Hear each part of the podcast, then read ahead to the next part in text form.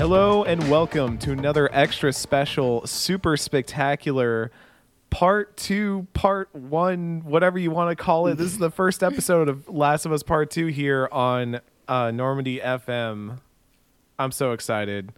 As always, I am one of your co-hosts, Eric Van Allen, joined by Kenneth Shepard. Ken, how you doing? How you feeling about starting Last of Us Part Two today? I feel like I've been hit by a golf club. Oh no. Is it too soon? I don't know. Natalie, if we're going to do it, it's going to be this episode. I mean, this is the episode to do it. This is the episode to do it. Get all your golf jokes out now. Natalie Flores, is it too soon? It is not. Ken is the Last of Us king, and if he thinks it's not too soon, then it's not too soon. No. I'm sure it's not going to be the last golf club joke either. I'm sure it's going to happen absolutely not. At least one more time. Yeah. Eric's going to make an extremely dad version of it. Yeah. I'm already cooking on it. Don't worry. I'll take a few chip shots at it. Nat, happy to have you back on the show. Happy to have you here. For the folks at home who somehow don't know what you do already, given the fact that you've only been on the show more than anyone else has ever been on the show, what do you do? Well, I am the featured contributor at Fanbyte.com, and I was a student, but I graduated this month. Yay! Yay! So now I can't say I'm a student anymore. So I'm still adjusting my self-introductions. This has been part of your life for so long. It was part of your personality at this point. Yeah. I don't know what to do with myself. So today I just napped for 2 hours and it's I can do that. Yep. Wow. Exactly. With all this new free time. Right. It's like wild. That song. No more teachers, no more books, no more, I don't know what the other words of that song are. But school's out, and that means Last of Us Part 2 is in. Natalie, before Ken and I start talking about this, how did you get into The Last of Us, and specifically Part 2? What's been kind of your history with Last of Us Part 2? So I really don't like the first game. Okay. I really don't like it. So in the lead up to Part 2, and I think we're going to talk about this later, how the marketing presented this game and how it shaped expectations and as well the subsequent criticism that emerged from this game. But I thought the trailers and the marketing were fine. I was put off by a few things, and there was nothing major that was either exciting me or, making me apprehensive. And I asked to review it for Pace Magazine back when I was still freelancing there as a contributor. And I managed to do it. I remember getting the code on a Friday that I went to my chiropractor at 5 p.m. for. So I really didn't have much time before I had to I think it was a Friday, but I played it in less than 2 days, both because I had to review it by the embargo time, but also because I really loved it, and it's one of my favorite games ever. It's definitely a weird relationship to have the first part of the series that you explicitly do not like, and then the sequel manages to be one of your favorite games ever. And I've just spent I spent a lot of last year along with Ken writing about The Last of Us 2. A lot of crying over The Last of Us 2 with him, and venting to each other about writing about The Last of Us 2. So we weathered that storm together. I know we came out stronger for it. Trauma bonding. So yeah, yes it is. I have so much love for this game. It is a complicated game, as we're gonna go on to talk about, and as you'll go on to explore throughout the whole season. But I think its level of complexity and nuance just makes it more interesting. And I think it's really special that this sequel somehow is one of my favorite games ever, even though I really don't like the first part to it. And I think that speaks to how, you know, how it touched some people that weren't into it before. Yeah.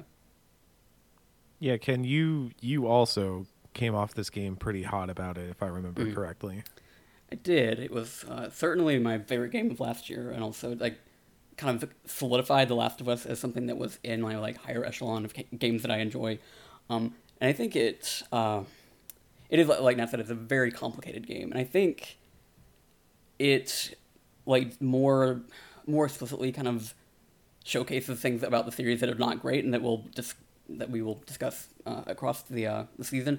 But also, like, I think it always surprises me when I go back to it and think back on it, just how well it knew itself and how well it knew the things that it had to do to make this matter in the grand scheme of like a sequel to Last of Us Part One, which a lot of people didn't think needed a sequel. And I think in the session that we're talking today, like, I feel like it did exactly the right thing for it to feel both essential and just like also really grabbed me and like keep me like make me want to be on this ride, because I had come into it like fairly apprehensive about it, just because like I was like, oh, I at the time like felt like, oh, I didn't feel like this needed a sequel, yeah.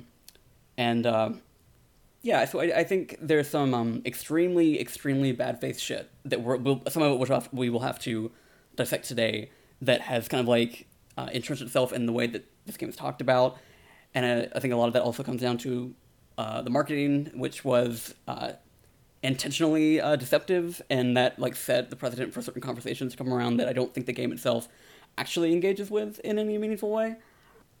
So yeah, it's a complicated game, but I think like just kind of like setting the tone for where I'm at, like this game resonates with me in ways that I don't think part one was even really capable of, just because of the very specific perspective that it followed, and I think the way that it kind of like extrapolated the way that perspective and sort of like that friction you can have with the character that you're playing that was very prevalent at the very end of part one, and like making that the theme of the game is something that I think kind of is part of the reason that it's divisive, but I also think that level of divisiveness kind of speaks to its strengths in some ways as well, just like that it is so, like I said, it's so sure of itself, it has things to say, it has, you know, perspectives of these characters that it wants to showcase, and I think it makes it's weird to say, like, I mean, obviously, like, every piece of art, every piece of media is open to different interpretations and whether it's going to resonate with people on certain levels, but I think making a game that was so unapologetic in the way that it was trying to be antagonistic to the player in ways is why I think it's interesting to kind of dissect the ways it doesn't land for some people and the ways that it does. Mm-hmm.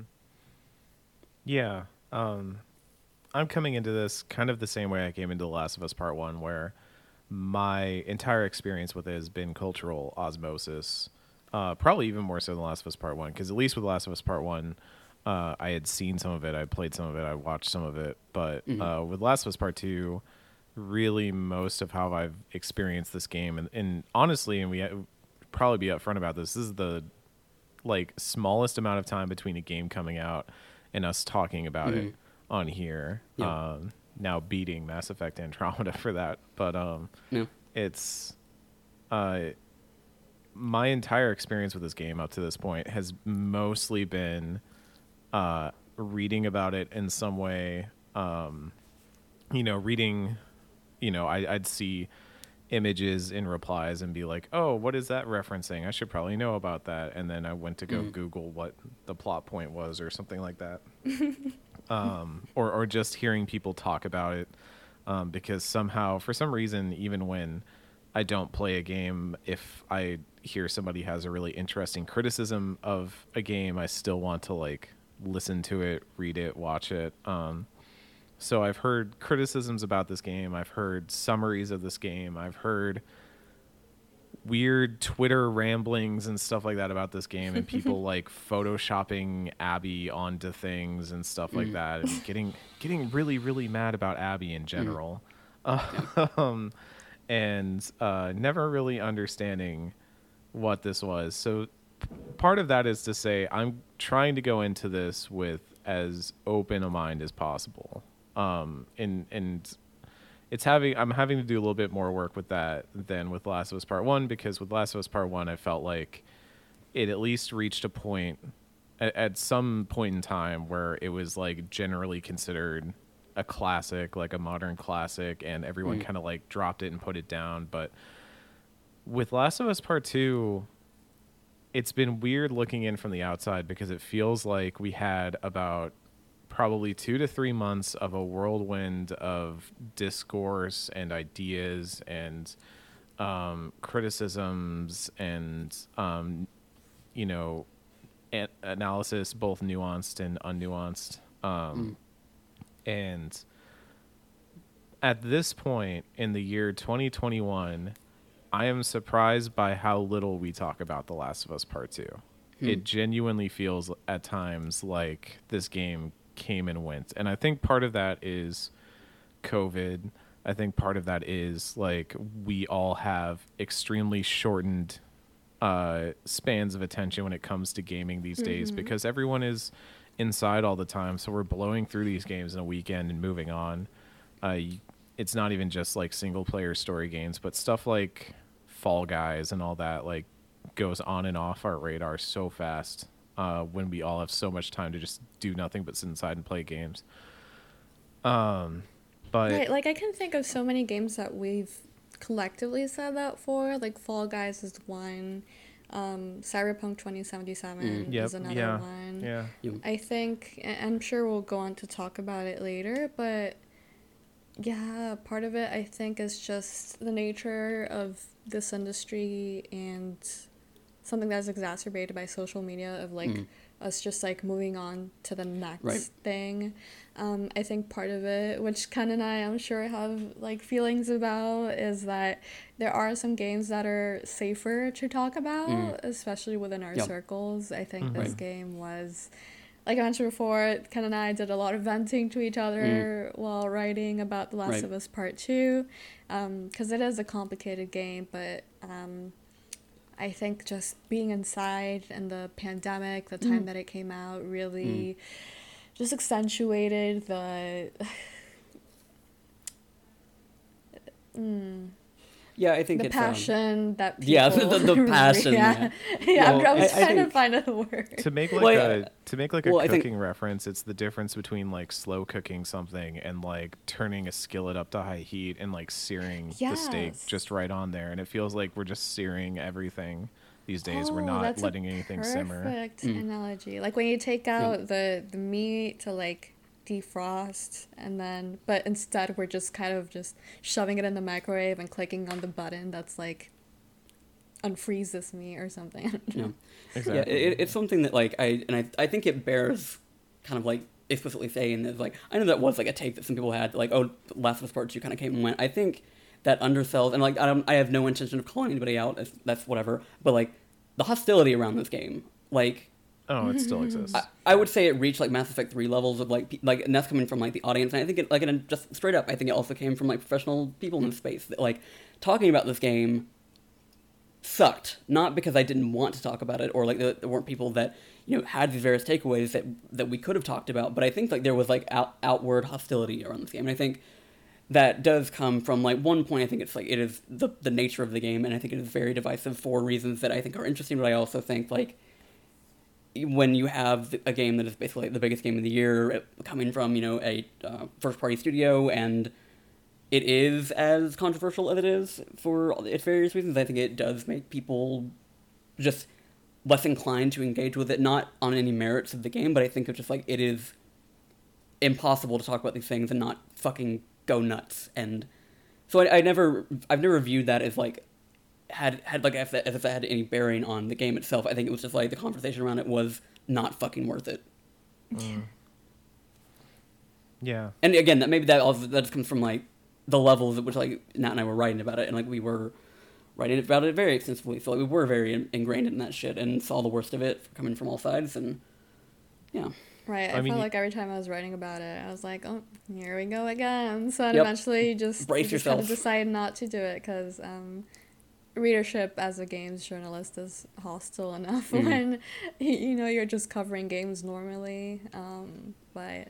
Yeah. And from the jump, y'all were trying to take a critical lens to it. You were trying to look at all the different ways that it did things, didn't do things, and also, like, that's not even beginning to address the controversies around this game that existed, like the marketing, like the reports of overwork, and tough conditions at the studio, like, and all the time. And I know this has existed forever, but for some reason I feel like in the last year especially, it's like reached a new fever pitch, obviously because there's a new generation, but well, I was gonna say, like, the console fanboys like latched onto this one very specifically compared to other games for reasons that, you know, you can interpret your own reasons as to why, but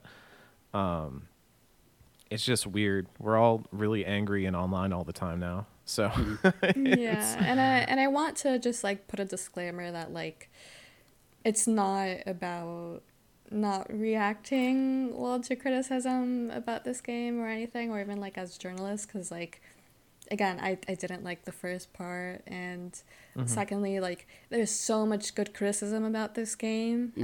I actually I like disagree a little with like the fact that it's come and gone, because I'm still reading, you know, there are so many pieces that I go back to and so many conversations that I can have with people, more private ones, about this game, and just its complications and its nuance. One of the best conversations I had was on a Bullet Points podcast about it, because I wrote a piece about it for Bullet Points, which is a wonderful criticism site. And most people on that episode leaned towards not liking The Last of Us 2, and the conversation that I had with them about that game and all of its, you know, flaws, especially when it comes to like the racial dynamics and undertones, was so rewarding. It's just a matter of like, it was a little complicated to navigate, like who is actually engaging with the game and the criticism of it, and who is engaging more and just like writing it off. And you can't really like have a critical conversation with those people. And they're totally in their right to like write it off. Like everyone has their personal preference, but it does mean that as critics, we have to like, you know, sort of see what we can engage with and who our criticism reaches. It's tough. It's interesting. And that leaves us here at The Last of Us Part 2, which is going to be a whole thing to talk about. Because, I mean, right from the jump, right when this game starts, it pretty much picks up right where Last of Us Part 1 left off, with Joel, as we soon realize, is retelling the story of, you know, what happened in The Last of Us Part 1, specifically after he left Jackson to Tommy as they're hiding out in a house. And I felt like this was a really interesting way to open it up, because right off the bat, we're seeing Joel confide in someone else what has happened. Which I feel like at the end of part one, that felt like a moment where he was probably going to take that to his grave. And as Tommy says later on, like, you know, I'll take it to the grave if I have to. And so obviously like his trust was well founded, but I thought that was really interesting that we start with Joel making a big show of trusting in Tommy to tell him something like this. And it also made me question, you know, like, why would you tell him this if you weren't having second thoughts about what you've done and about what, you know, choices you have made up to this point? But it starts off like that, and then we're immediately into like a horse riding scene. I mean, it really like it gets cooking right from the outset. And it was yeah, I was just gonna say, like, I'm really surprised by. In some ways, I felt like they were trying to frame it in a way that if you hadn't played Last of Us Part 1, you might be able to jump in and play it here. Because I've been thinking about that a lot in terms of like Mass Effect. As I was playing through Mass Effect 2, I was looking at ways that were like, oh, this is how they introduced things that were in Mass Effect 1 if you didn't play that one and all that. But here it kind of seems like the intention is more to just bring some of those feelings back to the forefront at the beginning and make those wounds a little tender again before you start playing. Yeah, it was interesting that because like it was very interesting to see it like already putting its fingerprints all over the ending, and like because that was one of the interesting things, like, kind of going into this, everyone was like, oh, the ending of part one was so, like, this pristine, crystallized thing that didn't need to be touched. And I was like, no, this fucking game is already going to start out and being like, oh, no, that was a significant event that is going to basically be what brings on the rest of this game. And that was kind of comforting to me in a way. That, like, it was like, oh, no, this is, like, doesn't feel like it already doesn't feel like sequel for sequel's sake. Like, it's like, no, this, what happened was very integral to what's happening now. And so I was glad to kind of see, and I think this is like more of an appreciation that I kind of got retroactively, that I realized in the moment, was just like, oh no, like this is not just something that it feels like detached from part one, that feels like you said, like this is just like a recap of events for people. No, it's like, no, this is a game that is going to actively engage with the things that it maybe seemed like it wasn't going to. Mm-hmm. Mm-hmm. It's interesting. And as we like go further into this, we get more and more of just, you know, like establishing the relationship between Tommy and building up what this game is going to be. I'm glad you noted it here, Ken, that like this is a sign, like to not just signpost, like, okay, this is who Joel is telling about the ending, and this is how it's affected it, and this is kind of how Joel feels about it. But it's also like a non like recognized, I guess. They're not blatantly saying like, hey, Joel and Tommy are good now, but they are good now. And so that was a nice little touch. And also, I like your note that you wanted a PS5 upgrade with 60 FPS in this. Thank you to whatever Naughty Dog developer listens to this show and made sure that was out before we started the game.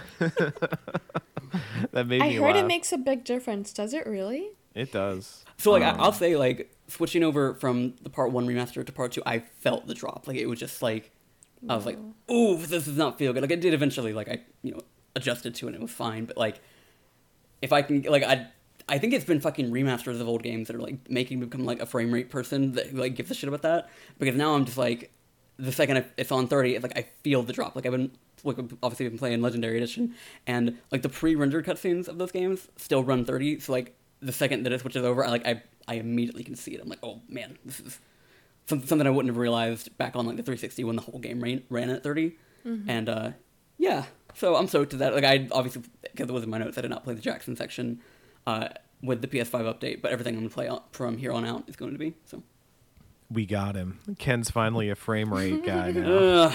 I'm so excited. I'm sick about it. But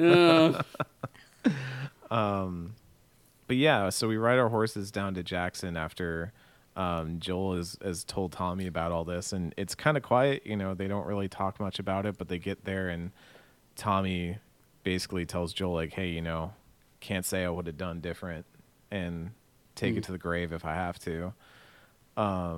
So we get that resolved, but we immediately like head into a scene of Ellie, who's hanging out in a small little shed garage sort of situation behind a house. I think we're meant to intuit that Joel lives in the house and Ellie lives in the shed. Yep. You know, she's got her own place. Like all kids want to have. They want to have their own place. No. They want to have, you know, and she's got Christmas lights up and stuff like that. It's the most like, she's got like a futon in there and stuff. And I'm like, yeah, that owns. This is very Ellie. But you know, he kind of tries to tell her a joke. And this is kind of like the main thing that I wanted to bring up about Last of Us Part Two, just from the outset, is you can tell there's been a technological advancement here, like clearly in terms of animation and stuff like that, because it's really interesting because it lets you see how stuff like that can then help the writing and stuff too, because there's a part here where Joel is trying to tell Ellie a joke that he can't remember, and I remember there's a part where he finally gets it and he poses it to her, and instead of her saying what or something like that, she just kind of does this shrug. Mm-hmm. And it's the most like unpronounced, like just kind of, you know, natural human reaction to something. But there are so many little bits like this already early on in the game that it makes these characters feel a little bit more alive, and also like reinforces the chemistry that they've built up so much in part one, that like, yes, you can tell that there's a little bit more distance between them now, as Ken notes, like there's an implication that they don't see each other all the time. They're kind of starting to live different lives, you know, by necessity, because they're not, you know, together literally every day trying to survive anymore, but also because they're trying to assimilate into a larger society in a larger town, and live as normal as you can at this point. But it's a reminder that they still have that bond and that chemistry that was like grown from all the tough shit they went through. That there's still clearly like a relationship there between the two, which is solidified in a guitar, as Joel calls it. Can I just say, I love Joel in Last of Us Part Two. It's this part and then a part later on that was much sadder, but made me be like, I love Joel. I think Joel might be one of my favorite video game characters, or at least he's who I want to be when I get older. I want to be Joel. But yeah, he's still got that sweet like Southern dad like persona, which is very good. I have that guitar. I do. Yeah. All right. How much did you pay for it again? Too fucking much. Oh, no. I was gonna say we're gonna put Ken on blast on his own podcast. It was like over $2,000. Where else would we? It's a Taylor guitar. Like it's a that is worth that much money, because those are legitimately nice guitars. Yeah, and as I understand it, it was actually like on the cheaper side for what a Taylor guitar usually does, which was like the thing that pushed me over the edge was like, okay, if this is cheap for what it is, I'm gonna get it now. And well, I'd be stupid not to. Yeah, clearly. Like we were in the middle of the pandemic. I had like money to burn because I wasn't going out and doing shit, because I couldn't. So I was just like, you know what? I'm gonna buy myself a guitar. Yep, I'm gonna do some dumb bitch shit. And you did the dumb bitch shit. I did. It's right over. Have you regretted it at all or not? No, like not even a little bit. And hell yeah. Yeah. Well, because it looks nice too. Like it's not even just a guitar. It's a good set piece for your set piece. Yeah. I don't know what you call it. Accent piece for your room. Set prop. Yeah, yeah. You know, if your room was a stage play, it'd be a great set prop.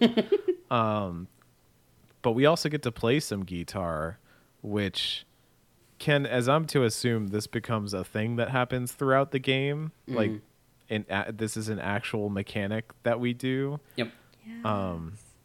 It's really cool. One of our friends, Keen Mayer at The Gamer, actually wrote a piece about how, like, it's an actual mechanic you can just play. Well, actually, I don't think he wrote a piece. I think he recorded a video of just... Or, like, he put together different clips of people playing actual songs and, like, this being, like, a true-to-life sort of mechanic. It's just really cool, and goes to show the level of detail in this game, sometimes to a... I wonder if the word would be superfluous amount, considering just, like, what we know about the work conditions and whatnot. Right. But, yeah, I think it's such a cool little mechanic. Yeah. And it gets brought, like, I mean, obviously we played Future Days by Pearl Jam as Joel, and like it makes music, like specific songs and stuff, like have this very, like, you know, this very tangible connection to like events and characters. Yes. Because like this song in particular is something that we're going to play several times throughout the game. Like when we are, like, you know, the game is trying to evoke memories and, you know, really like run a through line of like this song is a very specific connection that Joel and Ellie have together. Because it really uses it actively as a storytelling device, and like goes back to what Eric said about, like, sometimes you don't need dialogue. A lot of this game is communicated through nonverbal things. Yeah, for sure. And yeah, and the interesting thing about it was like some people call plot hole on Joel knowing the song, because the album that it's on came out after the in-universe outbreak date. But apparently there was a YouTube video of like it being performed live, and I kind of love the idea that this, like, a YouTube video that maybe like Sarah showed Joel, because like say Joel is like a huge Pearl Jam fan, but Sarah is like, you know, the tech savvy one of the two, and like had to show him like, oh no, they played the song at a concert, and it was just like, I love the idea of that being a song that he like took with him that he remembered 20 years from after it was shown to him, and he just kind of like, you know, it's something that the rest of the world maybe doesn't know, but like it's something that he's kept with him this whole time, and like bothered to learn how to play on the guitar, and that's just like a really sweet sentiment. How long after the outbreak did, or the date of the outbreak was the Pearl Jam one? Because I'm almost wondering then if that's like he could have found the record somewhere or something like that. Oh, let's find out. I'm sort of interested in that, but I will say I can testify to the fact that dads do love Pearl Jam. But that's where I got my love of Pearl Jam from. Yeah, I was gonna say. No, I don't think you understand how much I identify with Joel specifically in this game. He's great dad energy in a way that I aspire to. You are quite close to having it, I will say. I'm working on it. I've already got a cast iron skillet that I make my eggs in. I'm very excited about my slide into dadhood. So here's what I found. Okay, so the outbreak was September 27th of 2013. The album came out about 2 weeks later on October 11th. And there's a point where we can go in a record store in this game, and they do have posters up. So that does imply probably that the album was maybe about to be released, and like maybe they might have had stock in record stores that could have been found. So there are multiple like possible headcanons you can go through, I guess. Yeah. I like that idea that they were like, maybe Joel raided a truck at some point and found a bunch of Pearl Jam CDs and was like, Tommy, look what I found. A whole shitload of Pearl Jam in here. Yeah, no, I'm very excited to talk about Joel's house later, but I think this is a really interesting way to open the game because it's such like it like picks up the tension that it knows you're like going to be sitting uneasy on right from the outset. Like, hey, remember how we didn't resolve that thing at the end of last game? Well, I mean, it kind of isn't resolved, but also we're going to make it seem like it's all going to be okay because everybody's just hanging out in this town. And like, this is a more Life is Strange opening than it is like a Last of Us opening at the beginning. Like it's small town vibes and all that, like wholesome moments and no zombies, no clickers, no anything. We do have the moment where Joel and Tommy are leaving this sort of hideout lookout that they're in, and you can see a bunch of bodies and stuff like that. But other than the fact that people are kind of carrying guns with them everywhere, it's really not that different from just a normal ass town. And so, Nat, I was wondering kind of how you felt about this whole intro section and how they started this game off. And dealt with kind of the major conflict before we get into this time skip here. I think it's a really nice sort of foundation for the core or one of the cores of this game, which is like Ellie wrestling with her complicated feelings for Joel. That's just how family works. Like family, a lot of the time we love family, but they are like the reason why we are traumatized or like have grown up with different issues. And this is Ellie having this time and being able to sit with herself and become aware of this, because like along with everything that you mentioned earlier is the implication that she on some level at least knows that there's something up with Joel and what he did at the end of The Last of Us Part One. Like it is not a solid concrete thing that she knows, but I think she's smart enough and knows him well enough to pick up on the fact that like she knows that it is a possibility at the least, and this is the beginning of her sort of wrestling with that both internally and externally. And since she's so young and she doesn't know for sure, the way that it manifests externally is like through this very teenage awkwardness where like they had such intimacy and closeness when they were, you know, on the road and trying to survive together, but now that they are in less dire circumstances and are able to sit down with themselves as individuals and also as part of a community, it forces her to have that room to sort of evaluate what she feels about Joel and like how she's gonna take that dynamic going forward. So I think it's like I think it's very realistic that it would manifest into this like awkwardness where there's obviously like something going on, but neither of them wants to acknowledge that there's this level of friction between them, right. And that she doesn't actually like say anything about it. You know, it's communicated through the shifting of the eyes or just like fidgeting or just this like shrug of the shoulder. But she's too young to really, despite all the experiences that she has and the wisdom that she's gotten from them, she's still a little girl. And so right. It is not, she has not developed and also like come to terms with this enough for her to verbalize this to Joel anytime soon.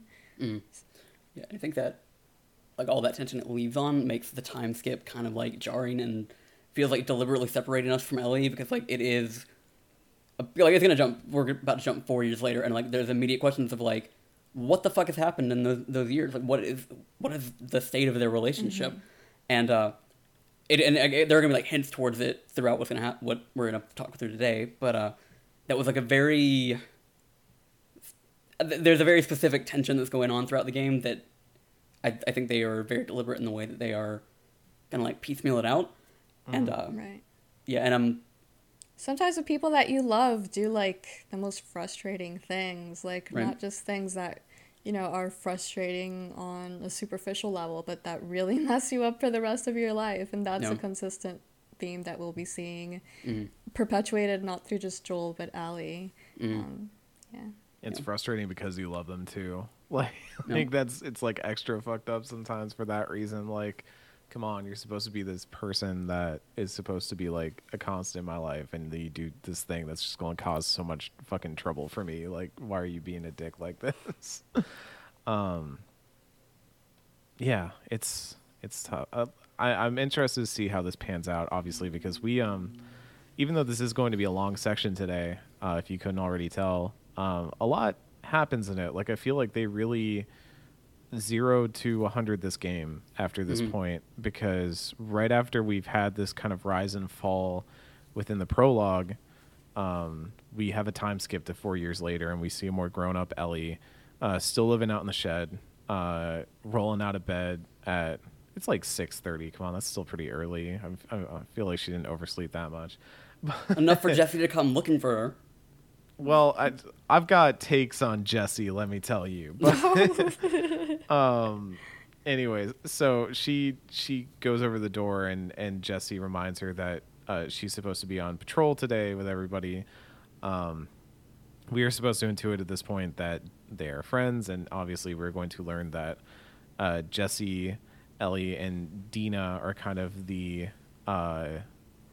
oh God! I almost just used a reference I did not want to use. So let's call the three pals who definitely aren't wizards hanging out at a wizarding school, but they're like the three core pals of the story experience.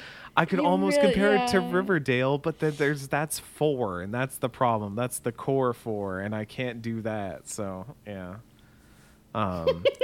I really actually regret having told you to say it. That is the one time that I've regretted putting someone on the spot. It was that bad. Anyways. I mean, yeah. I was going to take the metaphor further, but we don't need to. No. Let's turn this dial. You know, you could just beat us with a golf club over the head with it. Go on. I could. I really could. Just go on. Just go on. I'm sorry. Out. Did you think this was going to be quick? Anyway. So Jesse confronts Ellie. Is like, heard you had a big night last night. And Ellie is like, hey, she kissed me. It was just Dina being Dina. And he's like, wait, I was talking about your fight with Seth. You kissed Dina. And he quickly reveals that he's messing with her, but also he's still kind of like, that is kind of fucked up though. And you get this kind of like back and forth between them right away. That's like, okay, you know, they're friendly. There's maybe, you know, obviously a little bit of drama as there would be with any friend group, but they're friendly enough to quickly overcome that and move on with their lives and stuff. And as we explore Ellie's room, which we get a little bit of time to do here, we can also see that there's a picture of the three of them on her corkboard alongside a bunch of other sketches and drawings and stuff. So we get the sense that in the 4 years that have transpired, you know, one of the big things in Last of Us Part One that Ellie would always talk about was like, I hope there are other people that are like my age. I hope there's other like, you know, kids there that I can hang out with. It's cool now to see that she's managed to develop some level of a friend group and also some level of drama. You know, it's nice. Yep. It's nice to have some drama in your life. You know, it's good to have. It's healthy. She needs, you know, real, like, normal drama, not like life or normal ass drama. Yeah. It is a nice dynamic to have, because like Part One was so specifically like Joel and Ellie, like parental dynamics, and like the, you know, that was like the standing that those characters had. But like now Ellie has like relationships of her own that are like separated from Joel, and then like, you know, are more on like a grounded 19-year-old level. And like y'all said, it's like it's good for her to have like actual problems that are not just like life or death shit, and like actually like, oh, trying to figure out what the things that I enjoy in the world, and like, and you know, whatever's left of the world, like the things that I enjoy, the things I want to do, the interests that hold me, and maybe like some individuals that maybe she has feelings for as well. Mm-hmm. Yeah, good for her. Good for her. And it is also interesting, like, I will say, at least from my own personal lived experiences, this is not, like, the worst teenage writing I've ever seen in a video game. Mm-hmm. Like, mostly because they don't try to just fill it full of, like, what an adult thinks a teenager sounds like, right. Which other series have done in the past. Mm. But it is, like, you know, they speak normally.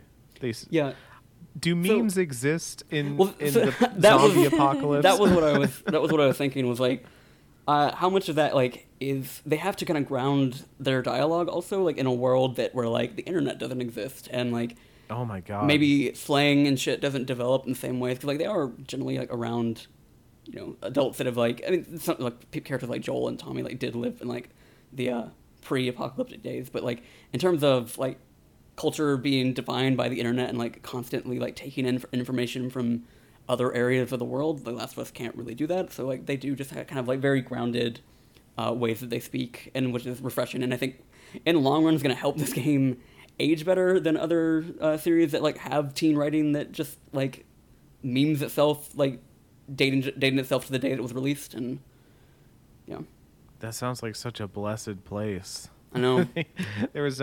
They didn't have podcasts. The concept of podcasts never existed in the world. They couldn't listen to Normandy FM.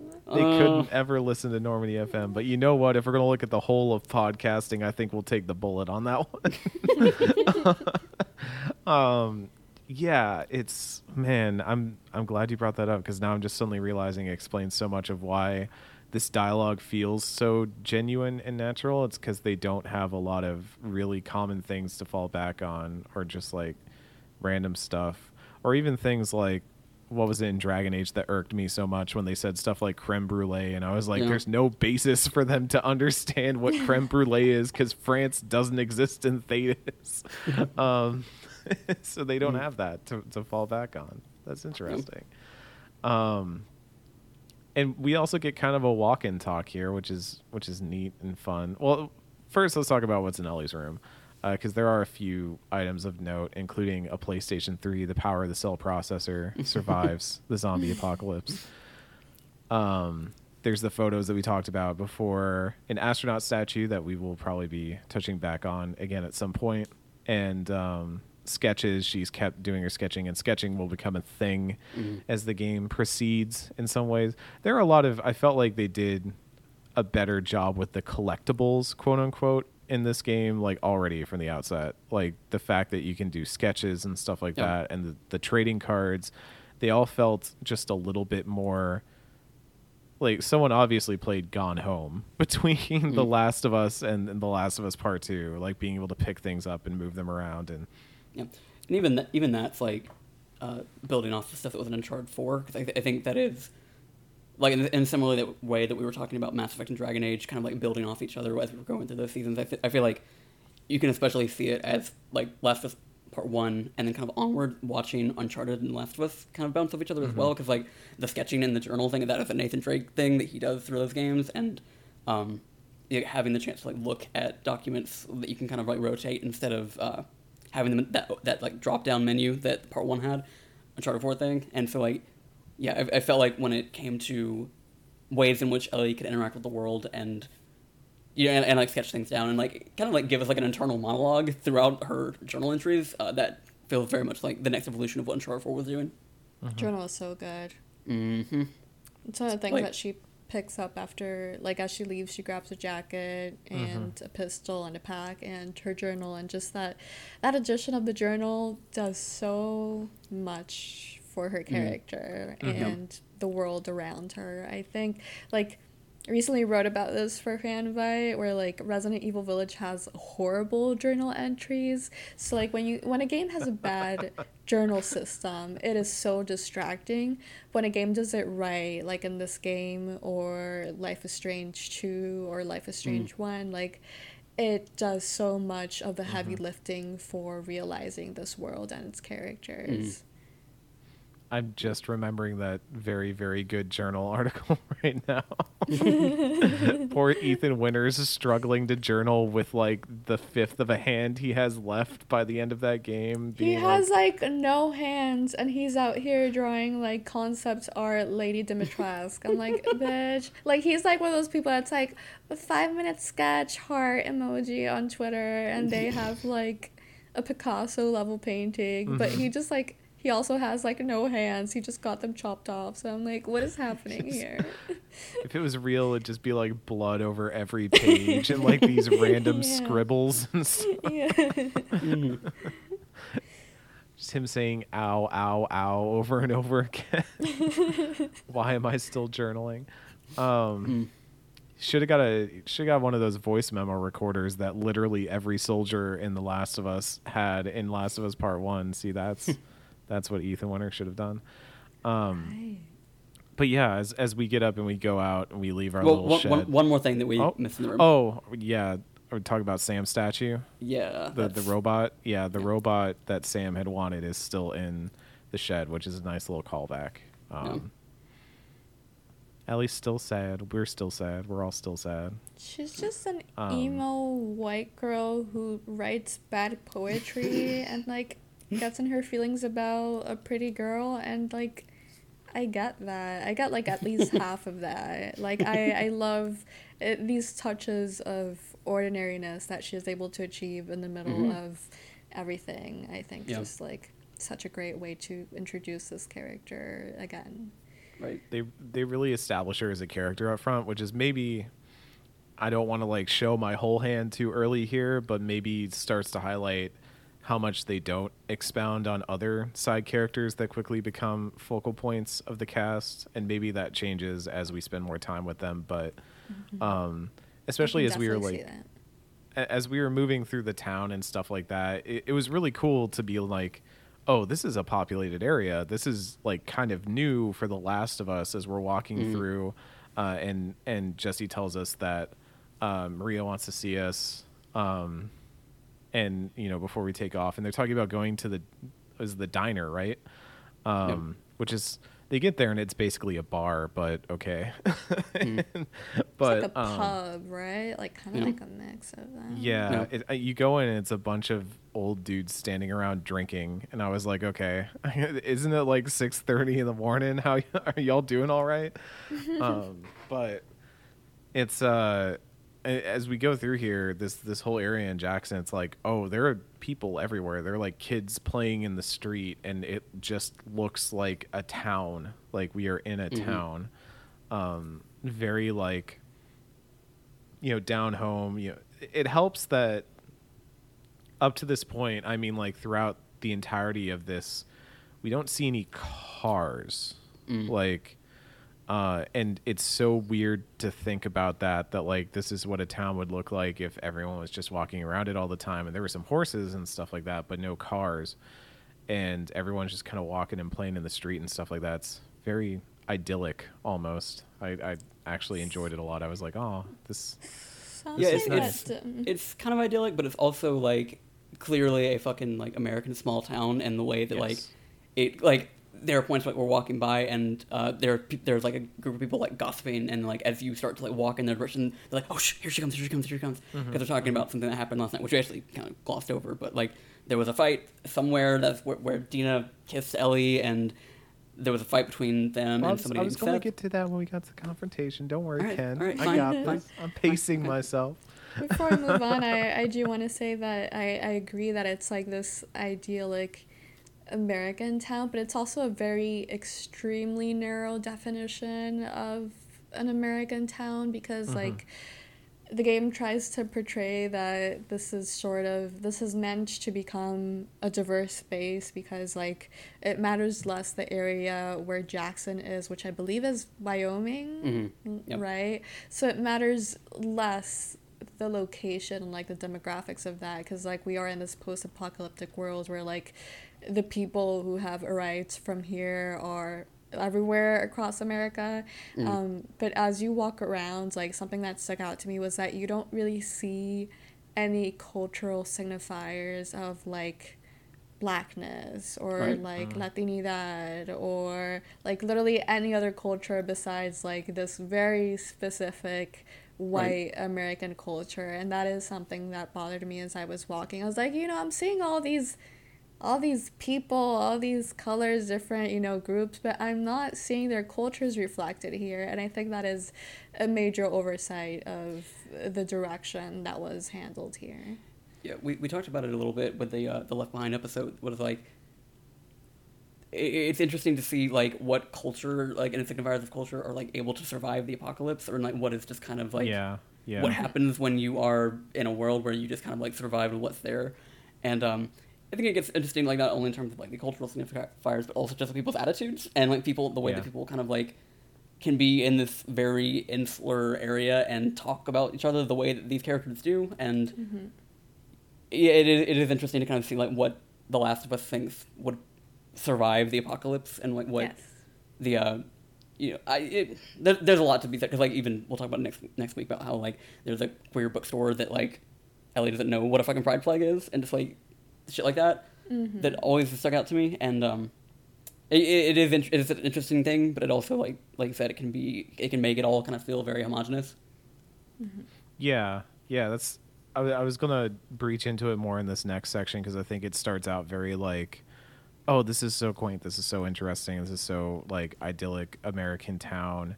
And then as you start to learn more about what's been going on, especially like what transpired the night before with Seth, it does start to peel away of like, okay, but what is an idyllic American town, and how has that been represented, and how does that like persist in ways that aren't always obvious? And one of those, I mean, it's a thought I've had a couple times up to this point in The Last of Us, which is like, why do bad people keep surviving, and why do bad people stay alive?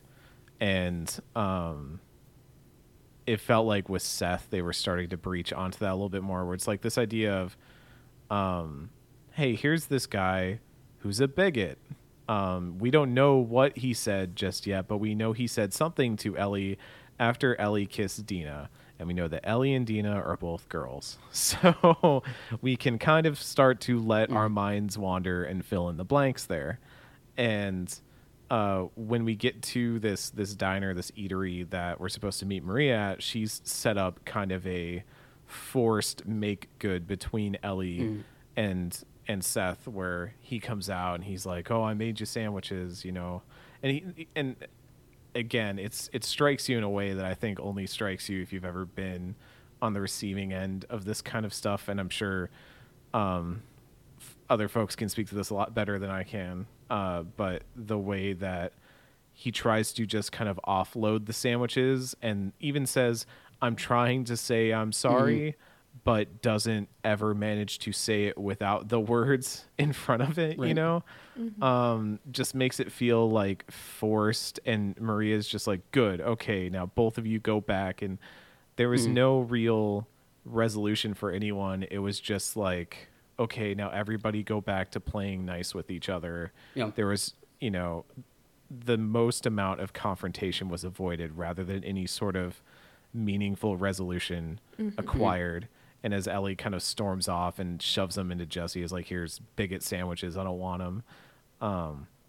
We get that sense of like, you know, maybe Ellie is enjoying being around people that she enjoys being around Jesse and Dina, but maybe not necessarily being around everyone. And that's kind of a weird situation that we haven't had to grapple with yet in The Last of Us, because everyone is just trying to survive and live before now. And now that you have the luxury of gossiping and talking shit like that, all of a sudden a lot of ugly stuff can come to the surface. So, yeah.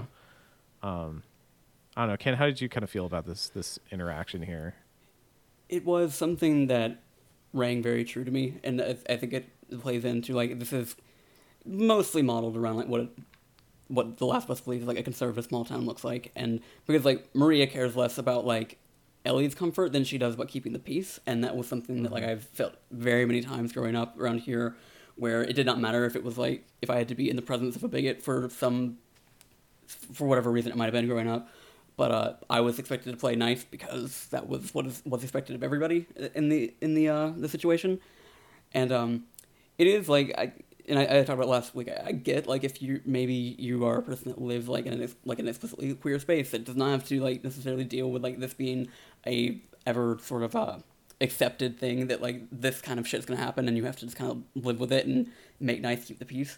But as a person that, like, has lived in a small town his entire life and has been around a community that, like, talks shit behind your back but, like, doesn't necessarily confront you immediately, and, you know, like, people try, like, I don't know, it's just like, I really sympathize with Ellie in particular, like, feels very much like an analog to shit that I've experienced my whole life. And the way that she's kind of like Maria expects her to kind of just put up with it for, like, the sake of, like, not causing a ruckus, like, not causing any more drama, like, letting it kind of, like, wither away in gossiping circles, felt very real to me. And, like, when we do eventually get to, like, what happened that night, I'm like, that sounds like the language that people have said to me, like, and, you know, people that I know around where I've been my entire life. And yeah, so, like, I get why it might not jive with people, but, like, it really fucking hit for me. And, you know, made me feel some way about Maria that I, like, obviously, like, the context of, like, that kind of interaction was not something we ever saw of her in part one,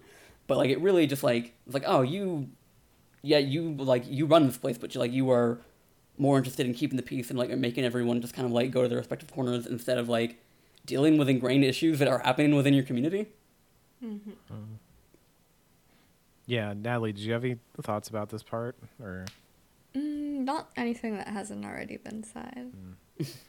It's a weird, like, it was definitely weird. Like, when we came off of Left Behind, I remember that was something that we had brought up, and that came up, the idea of how this stuff can persist, and also just, like, the general addressing of queer themes within The Last of Us. And mm-hmm. it definitely seems like it's going to be more in the forefront as this game progresses, mm-hmm. Certainly in this prologue area.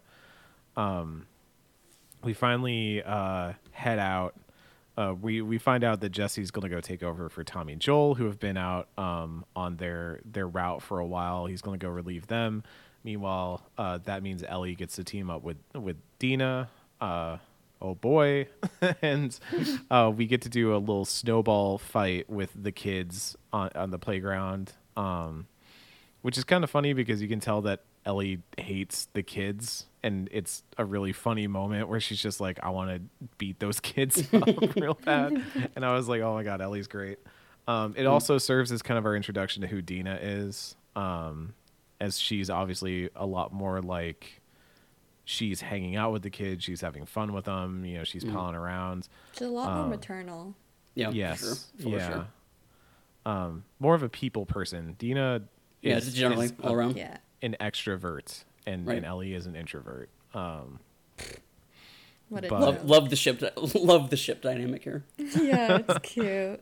Well, like, right away, Dina makes, like, goo eyes at Ellie, like, right off the bat. And I was just like, oh, okay. That was another point where I was like, wow, they've really upped all of their tech in terms of just, like, making humans seem more human in these mm-hmm. games. Because I was like, oh, she's, like, all of her just her body language, the way she's kind of like leaning on the fence and being like, hey, Ellie, what's up? And so I was like, oh, this is really believable right now that something obviously transpired between these two.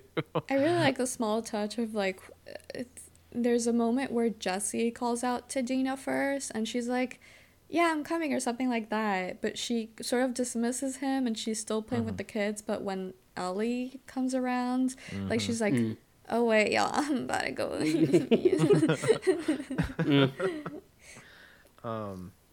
We also get to play spring in her step.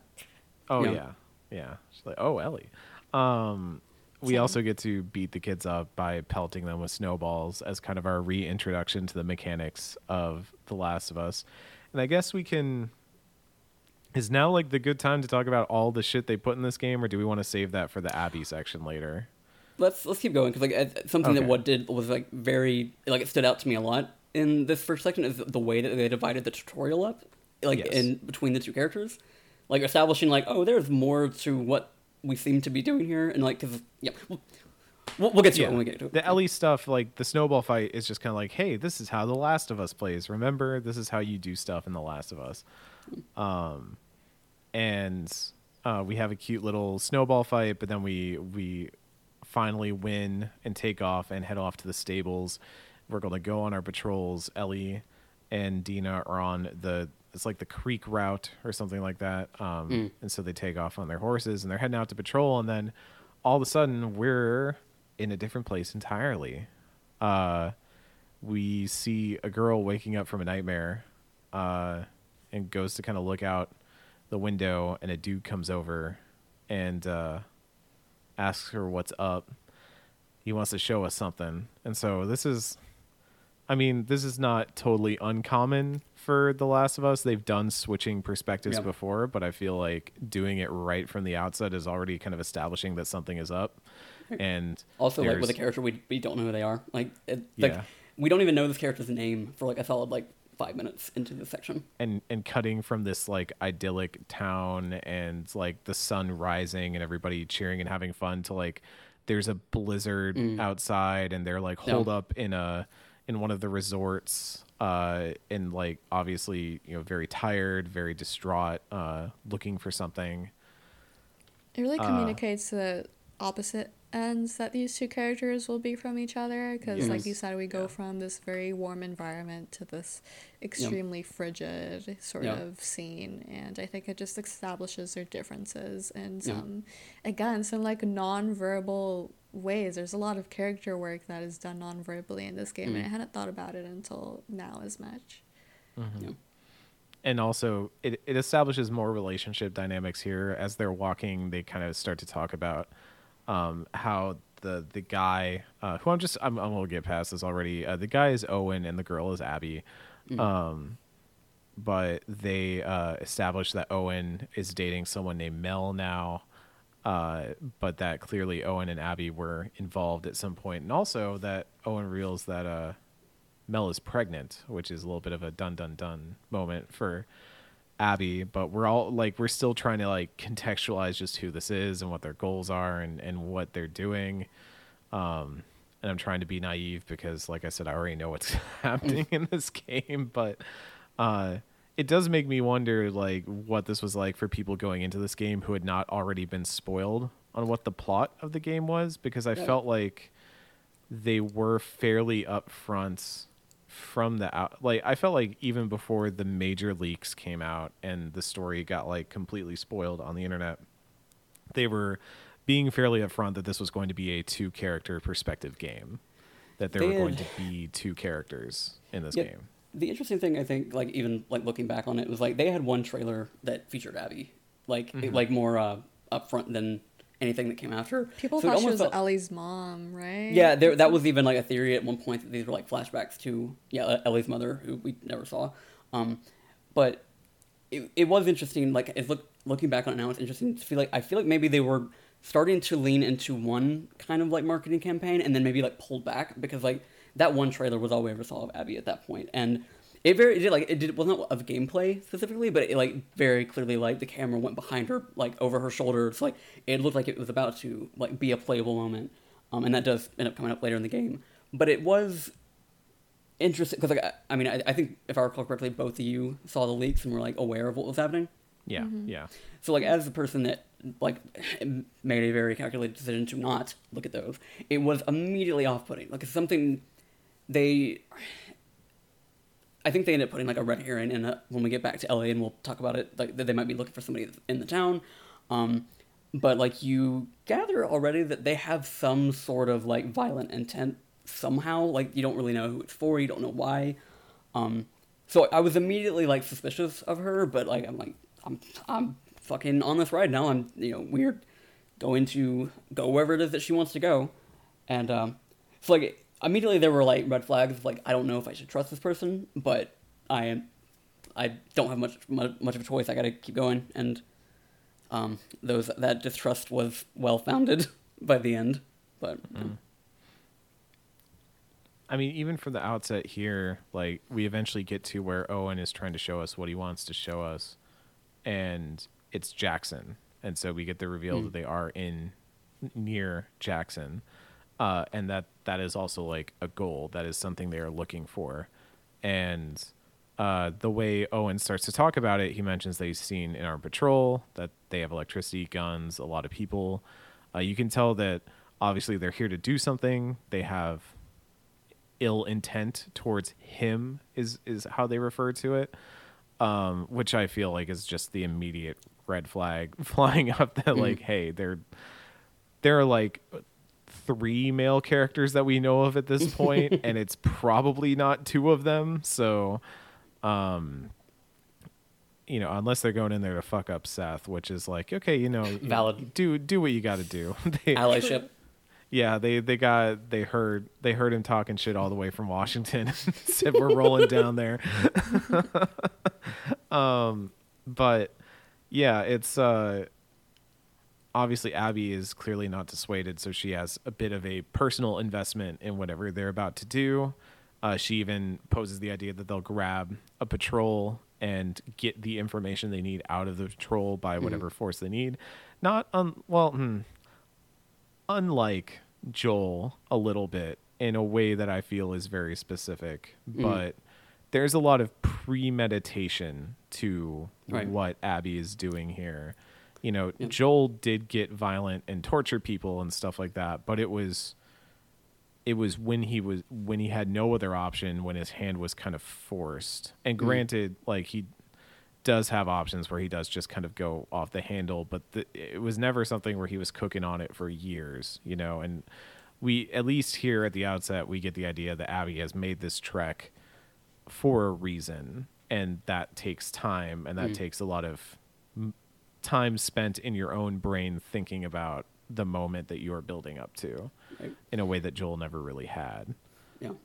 And I think something that like also sticks out to me at this point is like Owen is like not about it. Like, I think this is something that after like certain areas of the discourse and like just, replaying these games a little bit more removed, realizing that the game is already setting up that like maybe like, this group that is with Abby is like on board to some extent, but there is like a level of like critical eye being already sent her way, and it's by people that like she knows intimately, and yeah, just like put a pin in that. I think it's important. They support her to some extent, but like Owen even has that line like, "I want what you want, but not at any cost." Yes. Yeah. And that's also when he mentions that Mel is pregnant and all that, which probably does not help Abby, was maybe not the time to drop that, buddy. When you're trying to make a compelling argument, is to be like, oh, by the way, me, your ex, the girl I'm with now is pregnant, by the way, great time to bring this up. Owen then makes another rookie mistake, which is he just walks back without Abby, and Abby's like, okay, well, I'm just going to go do it myself then. As she says, I don't give a fuck. I'm going to do it all on my own. And this is when we start to get introduced to a lot of the new mechanics in this game, starting with going prone. Yeah. We can go all the way prone, no longer only crouching. I know from seeing gameplay and stuff that this involves hiding in tall grass. It also seems like it's used to kind of navigate the environment in various ways. to get around obstacles and things like that. I will say I'm not wild about it in those circumstances because it feels like it's one more contextual clue that I have to keep an eye out for to be like, oh, okay, I was supposed to like prone and get through over here. And there have already been a couple situations in this game where I felt like they weren't signposting the path ahead very clear in a very legible way compared to The Last of Us Part 1. But as a combat thing, I'm interested to see, especially in stealth, like how that changes things up.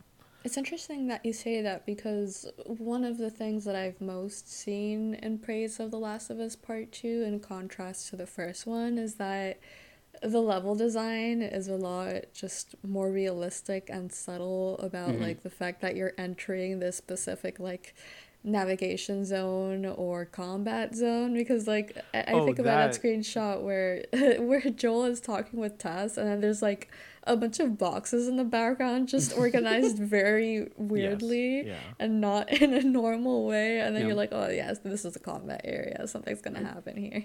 And I think it plays into like Part Two does like have the more open spaces, so like it is kind of more naturally weaving combat arenas into the environment. And I think like a lot of the sort of changes that in terms of like the actual actions you can take in The Last of Us Part Two are more about how you navigate those spaces, because it is stuff like proning and like sliding through like cramped spaces and shit. And I know that doesn't sound like a lot on paper, but it just opens up like the strategies that you have to really contend with when you are entering any of these environments, especially like when it's maybe like even less of a like the infected, but like more of the human enemies that like are cognizant and doing their own shit. Because I do think like I am surprised, but like as I replay this game, like oh yeah, they like managed to make a lot of those more linear philosophies work in a more open space and be helpful. And I think this specific section in Jackson is maybe one of the more difficult to navigate, just because like it is in the middle of a blizzard, like the sort of like environmental cues are not as apparent. And there's like a point that we're gonna get to later with Abby, where like you're having to like run from a horde of infected, and I remember like running into a couple issues there where I did like find myself running into the dead ends and or like being caught off guard by like a crowd of infected that I had to get away from. So I do think this particular section is probably the least conducive to a lot of those things. But I think by and large, like when we get to like Seattle, that's when they start to like integrate those things in a more natural way. Yeah, my thing was more specifically with like Ellie and Dina later when they're in the supermarket area. There were a few places where I think their intent was to kind of guide you in a certain way. But I remember there was one shutter door that you were supposed to interact with that looked like all the other shutter doors. And I was just like, okay, I was supposed to guess that I could lift the shutter when I've not really done that up to this point. But And even then, it ended up being a red herring that you were supposed to interact with just so that like Dina could point something else out. But we're not there yet. We also have, we can just keep pushing through. We have a good bit where we have to like literally push through a frozen infected as we start to find some bodies and stuff like that. And that was nasty and fun in a way that I was like, yeah, okay, there's still zombies here. And then we have a dodge. Yes, which I missed the entire part one. That game changer right there. Good Lord. Now that I'm playing this game with dodge and with some of the other ones that I kind of just want to bring up now because I feel like they get introduced later, but like being able to hot swap between two weapons, a long gun and a short gun, and some of the other just quality of life changes that have been made, this game just feels better to play on every level than The Last of Us Part One. Definitely. Yeah. I still miss my shots all the time because I'm a scrub, but it definitely feels like they really took an examination of the combat, which honestly, like, for a game that I feel the story is what's so often talked about and the narrative is so often what's talked about, I don't feel like I saw enough people talking about just how good this game feels to play. Because by the time we got to the parts where I was actually doing combat and stuff like that, I was like, oh, this is good. Like, this is really solid. Like, this is just a well put together combat game. Like they did a good job in a lot of ways that I felt like Last of Us Part One did not feel good. Like they did it all. It feels pretty solid here. Yeah, and I think like some of those like more nuances to it that you'll see, like not even necessarily in the section, but you'll definitely see more in the Seattle sections, or just like the environment feels more deliberate in the way that it allows you to kind of get through these not to say that part one didn't have like a lot of like non-linear sort of like combat design in terms of like what it allowed you to do, but just like when they are more open and when you do have things like you can just, you know, crawl through tighter spaces and kind of like shimmy through them too, and then prone, and then like, you know, have your specific weapons that are more like geared towards stealth. It's like the options for how you can make Ellie and Abby work in terms of combat is just it just feels like more open-ended, and a lot of the upgrade systems do that as well. And I think they also, to their credit, like do a very good job of making Ellie and Abby feel distinct in the way that they fight as well. Mm-hmm. Which, I mean, we can get to in a second, because like Ellie... Well, I mean, we can talk about this more later.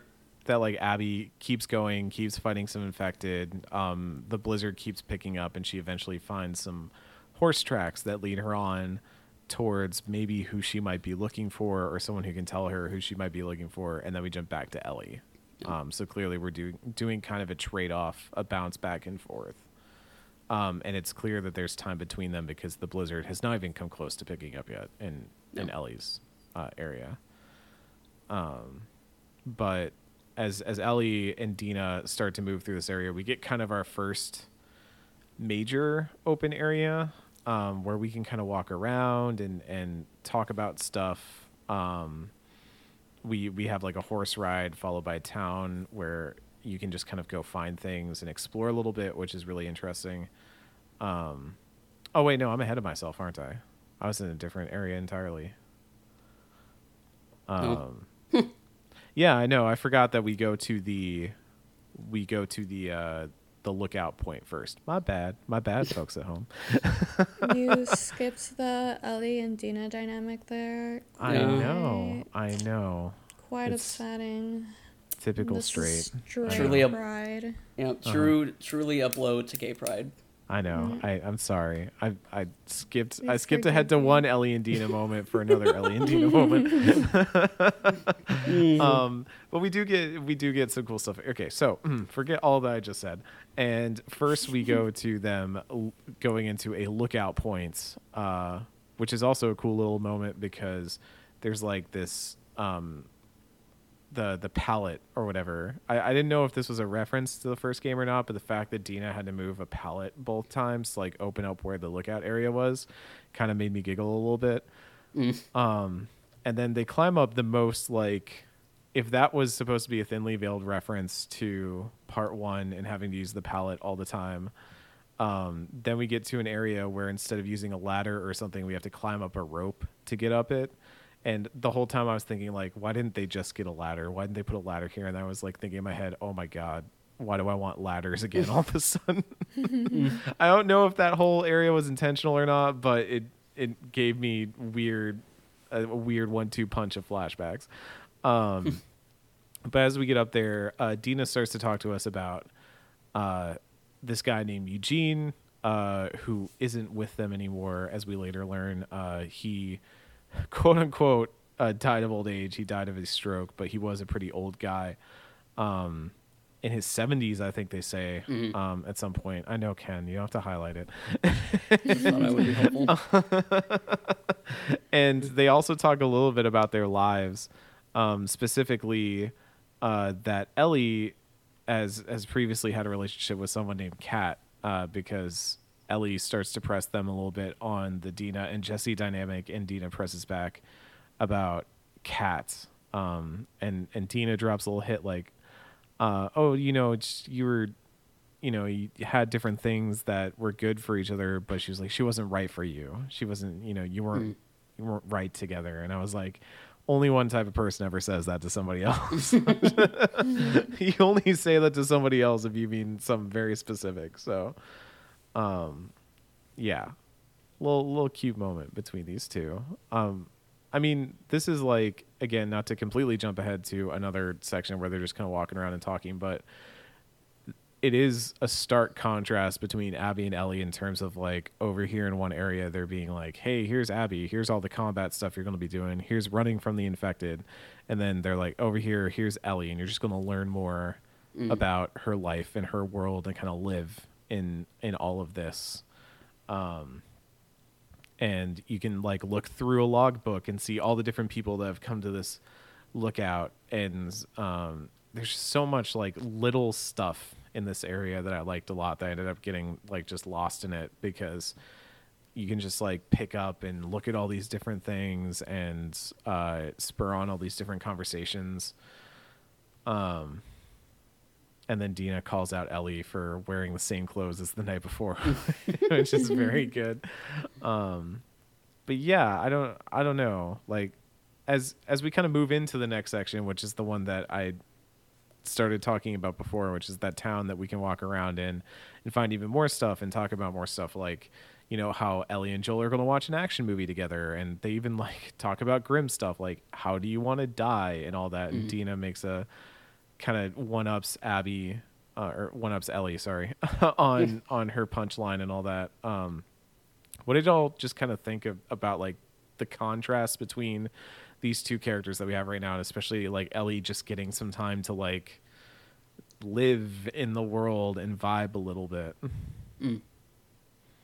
It's one of my favorite ship dynamics, like, kind of mentions, because you have just, like, total extrovert who is more maternal versus, like, this more awkward introvert who, like, obviously, like, she's into nerdy shit. Like, by this time we've established that she's collecting trading cards, is it, of, like, comic heroes, and she's talking about some movie that I would absolutely not fucking watch, but I would absolutely watch if the girl that I was interested loved it. And Dina's like, oh, you know, like, what's it about? And, like, I can promise you she does not give a shit, but she likes Ellie, so that's why she's asking. And like, hearing her excited about something. Right. And I mean, it's especially infectious when it's, I think, when it's an introverted person doing that kind of thing, because you see them really come out of their shell. So Ellie, I imagine, is not normally this animated, but Dina knows that if she gets her to talk about comics or about this nerdy movie that she's planning to see with Joel and, like, all these old movies that they like, to her, seeing Ellie like that is interesting in and of itself, even if she probably doesn't care about the subject matter. So I think this is, like, a really cute, intimate moment. Like, it's so, you know, they're in the frigid wilderness, but they're so warm in their hearts and in their dynamic and whatever. So yeah, they're super cute. I love them. It also manages to, like, let these characters interact in a way that does not feel, like, explicitly expository, and just, like, feels very natural. Like, you get a sense of their relationship by them just talking to each other, instead of being like, you know, what I think we even talked about this back in, like, part one, just, like, the sort of being able to, like, be plucked into the middle of somebody's life with another person, and just, like, be able to get a sense of who they are through how they talk to each other, not by them saying specific things, like, specific information that they are also they are trying to communicate specifically to the player, the watcher, whatever it is.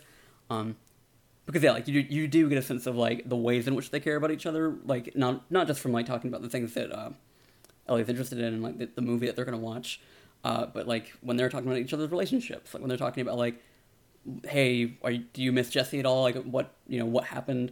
And then Dina's like, you know, it just, we felt like we were on autopilot. Our relationship, it kind of stagnated. And then Dina says, like we said, that she felt Kat was not right for Ellie, but she's grown to like her tattoo that Kat apparently made for her, which, I mean, that they still have, like, tattooing instruments is something that's also occurring to me. Like, oh, that's something that survived the apocalypse. Something that I think is wonderful that survived the apocalypse is just, like, the gal pals concept of, like, hey, so, like, oh, weren't you, like, how do you feel about Jessie now? And, oh, I didn't really like her. And, like, yeah, we kissed literally the night before, but, like, I'm trying to feel out how you feel. Like, I think it's incredible that energy still survives in the apocalypse, and also very realistic. Like, of course, these two dummies are, like, because as forward as Dina is, she's still trying to, like, feel things out, and I'm like, y'all just kiss already, please. Sadly, zombies interrupt us and our happy times here. We find a moose that's all ripped up, which hurt me especially. It hurt me a little bit. I can't believe my self insert died so fast. But yeah, we find a moose all ripped up, and obviously that's a bit concerning because I don't know if y'all have ever seen a moose in the wild, but that shit's terrifying. So, yeah, if something messed up a moose, that's probably a bad sign for them, and so they automatically get on guard. And yeah, I real quick thing which I should have noted at some point. The Last of Us does a lot of like symbolism with like certain animals, and yeah, just keep the moose in mind for something. Okay. The moose will be kept in mind. I mean, the deer was a big thing in Last of Us Part 1, so. Yeah, they're like... It will be hard for Eric, because, you know. Yeah, I mean, really it's part of his brand, yeah. Because, like, I mean, there's the moth that, like... There's the moth that Ellie has, like, as her tattoo and also her guitar. And maybe wolves will come up later at another point that we'll talk about sometime. So, yeah, She gonna have to fight a giant moose. That would be moose. That would be a really weird turn for this game to take, but we'll get to that when we get to it. Finally, they learned something from Death Stranding. They're like, let's put a giant animal in this game. Shout outs to Death Stranding. But yeah, so now we finally get into combat as Ellie. Shout outs to Death Stranding. Sorry. Hey, you never know. We got to keep this retrospective thing going. I'd love to make Ken play a game he would hate. Oh, that would be so good. I don't think I could come up with a game that Ken would dislike more than that. I think he would hate Death Stranding. Yeah, he would hate Death Stranding. That is... Yeah, no, that definitely is probably the straightest video game I've ever played in my life. That's now impressive. That I come to think about it, yeah, just barely edges out Duke Nukem. So, we do got to do some combat. There's some runners that we start dealing with, and as Ken notes in his notes here, Ellie's clearly gotten better at this whole killing thing because. She's not doing her whole piggyback leap onto runners anymore. Like, she is getting in there and working the blade and dumping them down real fast. And the thing I liked about this area too was as you move through this area around the supermarket, Dina like takes out runners too. And like you had situations in part one where like, you know, where Ellie had the rifle and all that kind of stuff where it was very scripted that you were working with a partner of some kind. But in this one, it's like right off the bat, like, oh, hey, Dina's like over here doing stuff. And it's not like, okay, you take the one on the left, I'll take the one on the right. Like, they're just operating on the same level. They're not even having to like communicate necessarily. They just know instinctually like what the right thing is to do in that situation, how to work together. And also the fact that they're able to like flip that switch so quick and get into like, okay, it's zombie killing time. Like I kind of dug that. It was a show of not just like growth, that Ellie has grown as a person and obviously become a more capable warrior in this sense. But like also there is a sense of community and camaraderie among the people that are going on patrols, and that, you know, they might shoot the shit and discuss things and all that kind of stuff and gossip, but when it comes down to it, like, they're still looking out for each other and they're going to like operate together. There's a sense of like camaraderie in that I really, really liked. Yeah. Anyways, they do start talking about their kill records, which was funny because Dina does put up a number that's higher than Ellie's, but I think Ellie undersold herself a little bit in this section. Because I specifically remember in like Left Behind, there's a lot of murdering happening in that section. I think, and I think this is just the beginning of stuff because we begin to get into other things where Ellie kind of plays dumb to some stuff or like just goes like, ha ha, yeah, oh, yeah, if I ever get bitten, that'd be terrible and stuff like that. For a moment, I thought you were like implying that Ellie called Dina a hoe, like ha ha ho, and I was like, wait, when did she call Dina a hoe? What? No. Where like Dina is like, oh yeah, I've killed like 20 zombies in one time or anything like that, and I think Ellie was just kind of like, oh yeah, I've killed a lot of zombies too. Like thinking back to all the time she has murdered so many people in the past, like, haha, yeah, I've totally done some murdering too. And like, do you dig that, Dina? How does that make you feel? Yeah, it is interesting that like, and it's like an recurrent thing. Like you get the sense that like, even though so much time has passed, a lot of what happened in part one is kind of like a hidden secret amongst like the people that she even considers very close, because you know there's like all these jokes where Dina's like, I really don't have to kill you, don't get bitten, and then Ellie's like, yeah, you know, for sure, and like she puts on her mask when they get to a place with spores, and part really struck me, is like I had a moment where I was like, why is Ellie putting on her mask? And I was like, oh yeah.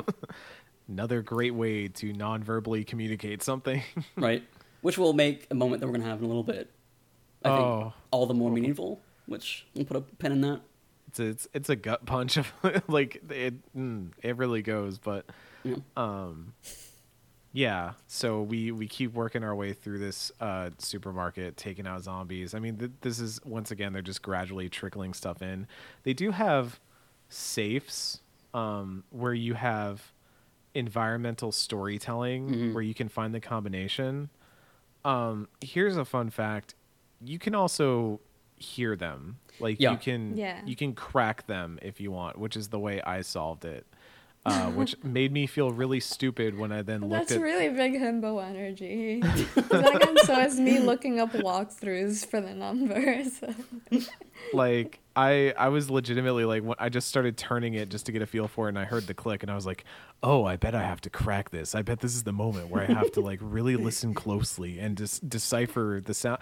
I legitimately like closed my eyes and was slowly clicking through them one by one, like listening for that different click. And honestly, okay, yes, maybe there is a smarter way of... So one of my favorite games of all time, Vampire the Masquerade Bloodlines, has a moment like this too, where you can use your sick computer hacking skills to hack a computer, but if you just look at the environment, like just look at the computer, the password is on a post-it note like taped to the monitor. So if you're just approaching it like a video game, you're like, okay, I've got to use my computer skills that I spec'd into because this is an RPG. And it's like, no, it's the answer's right there, dummy. And that's like their way of telling you, hey, we're going to do stuff like this throughout the game. And I guess this is The Last of Us doing the same thing, where they're like, hey, there are environmental ways to solve all this stuff, or you can be a big dumb boy like Eric and click through and feel really fucking cool for cracking a safe. And honestly, I'm gonna be real with y'all, I'm cracking every safe like that. That's all I want to do from now on. That was actually a lot of fun. So jokes on me. Bringing you happiness during these trying times. I'm gonna say, let us know at one point you just get fucking sick of it and then do the environmental storytelling. No. That sounds a little sad. Eric's just like, yeah, I'm just going to crack these, and it just makes me happy. This is what I get. It's fun. You get to just like click in and you listen for the little change in the tone and all that. Yeah. It's nice. I'm sure it's satisfying. Oh my God. Just let me have things. This is really not going to reflect well on me when we get to Joel's house later and the things I like about Joel's house. Okay. We need to get there then, because I want to hear what that's about. Yeah. So we keep going through more stuff where it's like, hey, here's a clicker, which is, by the way, maybe one of the most impactful scenes in this entire section, when they're just lying there and the clicker is so close and you're watching Dina just like wait until the absolute last second before she pulls the trigger. And holy shit, like clickers were scary in a video game way, like a, oh no, they're gonna instant kill me if they get near me way, but this was the moment where I was like, oh yeah, these things are also just terrifying. Like and Dina has nerves of steel over here, staring that clicker down the whole time. I was really, that was something else. But you know, we go through a room and I feel like they wanted you to use the Molotov cocktail and like maybe try having like a combat moment and stuff like that, because they keep giving you ammo and things like that. I backstabbed every one of these things like it was nothing. Stealth until you don't have to. Yeah. And then we use a weird cable thing. And Ken, is this going to be a thing throughout the game? This weird cable shit? Yes. I was not wild about this. I'm not eager to do more of this. This is the opposite of the safe cracking for me. This does not bring me happiness. This is me going, oh, this... joy. I was like, oh, this seems like it's going to get really unwieldy and annoying. But, oh, well, I guess we will find out. So we have cleared out the supermarket. We've moved our way through, but the blizzard's getting worse. So Dina decides that we're going to try and get to this area that she says will give us shelter. There's even a scary moment where you kind of lose Dina for a moment in the snowstorm. I felt like they conveyed that very well. It was a cool little moment. And then finally we get to a bookstore that Dina had. I think she says like she had been by it a few times, but she had never gone in there or whatever. Which freaked me out because I thought they were going to run into Abby's group. That was my initial thought right away. I was like, oh, they're going to run into him. But as they soon find out, this is a bookstore that seems to have been one of Eugene's hideouts, because there's a bunch of electronic stuff in here. We get our first look at a workbench and all that kind of stuff. We also find a super secret room down below where Eugene grows his weed. And this is, oh my God, this section owned. I was like, Eugene fucking rules. Eugene, fantastic. Like, he's very clearly, like, you get a lot of exposition on this guy through, like, a photo of his family and the letter that he has, and hearing about stories of him when he was teamed up with Tommy and stuff like that. We get talk of him, you know, I think they bombed one of the quarantine zones or something like that, or like a checkpoint or something very similar to Last of Us Part One. We get a lot of exposition on this guy, but then we get like a cool little moment where they're hanging out down below and they're like, okay, let's try some of Eugene's weed, because they find a bunch of joints in a mason jar that Dina decides to open by just smashing on the ground, which is also very relatable. And we get a little moment here where they flirt a bit while smoking weed, and things escalate, let's say. This whole section, like, it was kind of neat how they did kind of this rising sense of terror, and then all of a sudden, like, oh, this is super chill place. We're just going to have fun here. They find, like, Eugene's porn collection, which has a very funny joke about Smash Brandy's cooch, which is a very funny joke for Naughty Dog to make. But, yeah, this whole section, as it kind of caps off the Ellie and Dina dynamic, and obviously... culminates in them kind of solidifying it in a very Mass Effect way. I dig it. Like, at this point, I think my one sticking point is that all I really know about Dina up to this point is that she's just a very extroverted, fun person who likes Ellie a lot. And I feel like we've had more exposition about who Ellie is at this point than who Dina is. Yes. But overall, I'm like at this point squarely invested in these characters and them being like them just having fun. Like, this is a dynamic we did not have in The Last of Us Part One, and I think it does a lot to change things up.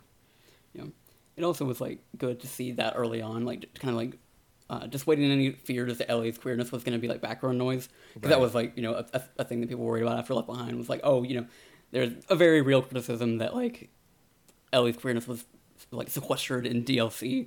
But, you know, then Part 2 comes out, and it is at the forefront. This relationship is going to be meaningful. It is going to be a starring relationship. This isn't, like, Dina's not going to be somebody that she leaves in Jackson when she goes to do other shit. So, yeah, I just, like, immediately felt great about, like, the lead-in. The conversation, like, leading up to it was also very good, because she's like, radar kiss. And then Ellie's like, I don't think you want me to. And then Dina's like, you're infuriating. Have you met you? Good shit. Good shit. Mm-hmm. Yeah. Natalie, any thoughts on the Weed Cabin?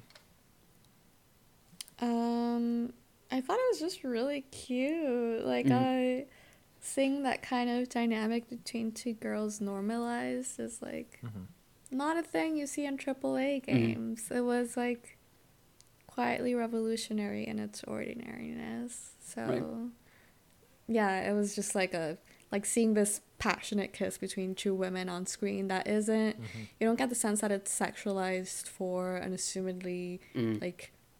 male audience. It's just like these two girls really being into each other a lot and having these pent-up feelings, like, you know, manifesting. I'm like, oh wow, I don't think I've ever really seen that before in a game, or like at least a AAA game, with such high fidelity and like such. It was so nice to be reassured early on that the queerness was going to be in the forefront. It was just great. For sure. Yeah, and their relationship is like very complex. It's gonna like go in ways that are not just like, you know, Dina following Ellie as she does her hot girl shit. It's just gonna be like, oh no, there's gonna be drama, there's gonna be complexity, there's going to be a lot to it. Like, and we're actually gonna, even before we get out of this episode, we're gonna talk about some stuff when we switch back to Ellie after we switch back to Abby one more time. Mm-hmm.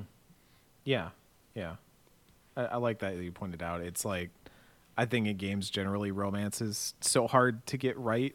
And it so often does feel like it's made for a certain type of gaze, and that's what makes it so awkward in ways. I mean, shoot, even just playing Mass Effect 1 again, I was like, oh yeah, the romance scene in this is kind of weird in a way.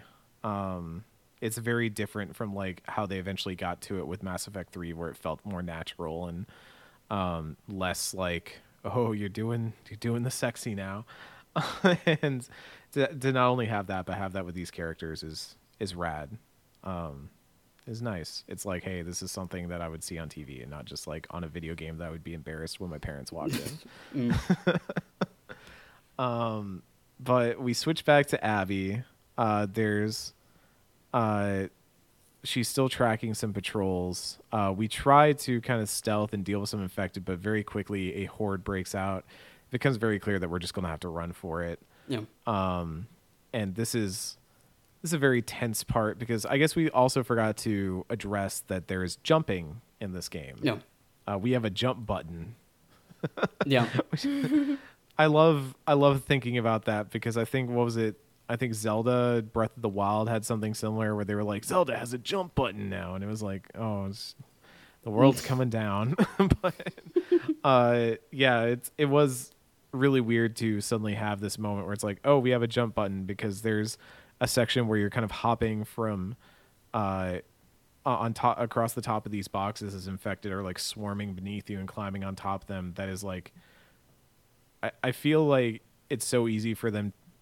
They could have just had a jump button and been like, oh, we're going to have some areas that'll have like things that you can jump between and all that. But here, like, that adds to the tension in a very palpable and like realistic way. And that, you know, it's a very classic zombie genre trope of, oh, somebody's teetering high atop something and down below is this swarm of zombies. And it just reminded me of a scene from another movie, but I won't go into that. But like jumping from box to box, trying to get away from them and all that, like, it's a really cool moment. And we end up in this whole section where like they're pressing up against a fence, and Abby is trying to like wriggle her way through there as more and more bodies pile on top of it. And it is just, oh, they found ways of creating zombie terror in this one that I think they didn't really ever reach in Last of Us Part 1. Yep. And they really like went for it with this one in a way that I dig for the outset. Yeah. It is I think it's just, they find a way to like implement Uncharted set piece philosophy without ever getting like too campy, like too action movie in the way that like Uncharted is, like, in that like even jumping is something that, like, you know, that's something you do in Uncharted, like you jump and you climb shit. And they do a good job of like grounding the points where you're gonna do that in The Last of Us, and like in its tone and its level design, and in things like this, like where we are crawling through the fucking fence, trying not to get bitten or scratched by things that are like literally inches away from our face. Mm-hmm. And we're stuck in this super tense QTE until someone saves us. And it's Joel. Joel and Tommy are here, and they start helping Abby get out of there. And as they fight through this whole warehouse area and they're fighting through all this stuff, I mean, Abby, at this point, like, I'm running out of bullets. I'm picking up melee weapons and stuff like that. Like, it's really, it is re-tutorializing us, but it's also just reintroducing me back to, like, oh, yeah, there are sections of this game where you're just fighting for to, like, you know, once everything's gone loud and the horde's coming in, you just got to try and survive. Like, this can get tense fast. We finally have a moment to breathe, and Tommy tells us, hey, I'm Tommy, this is my brother Joel. And Abby just has a moment where it's like, oh, and that's obviously the mark to the player. They're like, oh, dotted line between Abby's eyes and Joel, like, I, you know, bulb lights up. Oh, that's him. But they work together to get a way out of there, get on the horses and take off for a nearby cabin that Abby suggests, because she's like, I've got people there. It's safe there. We've got a perimeter. It's all good. And you're just sitting there now and you're like, no, don't go there, Joel. You dumb boy. Don't do it. But we don't have time to ruminate on that, because we bounce back to Ellie and Dina now, who are still down in the weed cabin, lying with each other on the couch. And they're talking about each other's scars. They're kind of tracing each other's scars and discussing how they got them. And Dina's is a very, you know, like a fun little story about trying to skateboard and stuff like that, which I was like, oh yeah, they might still have skateboards and kids might still want to do sick kick flips in the after apocalypse. And then Ellie tells Dina, like, oh, hey, she points to the one on her arm that we are all very familiar with. And she's like, it's a chemical burn. And so at first I was like, oh, is this Ellie's cover story? Is this what she tells people when they ask why her arm looks like that? And then she's like, it's where I covered up a bite. I did it to myself. And that's when I was like, oh. And like, she completely fesses up. She's like, I got bitten and I think I'm immune. Nothing happened. And so I covered the bite mark with a chemical burn. And then Dina like pauses for a minute and then doesn't believe her at all. Is like, I told you a real story, and starts like teasing with her and stuff like that. I'll just say, before we talk about this moment specifically, after this is where Jesse comes in and they have a fun little like sitcom-y moment where Jesse's like, I'm coming downstairs. And they're like, no, don't come downstairs.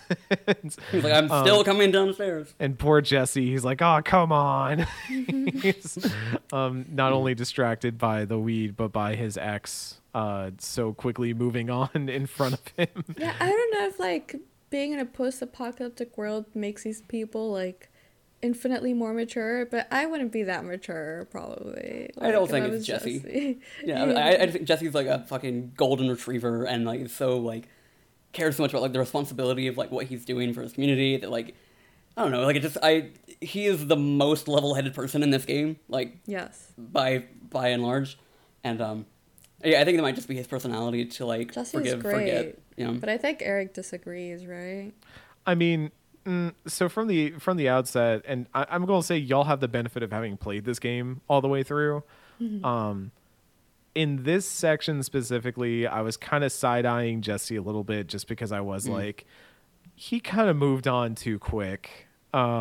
He seems like he just seems so mature to me about it. And I'm like, I don't know, like, not to tell myself, I don't know if I would be that mature about it. It's weird, right?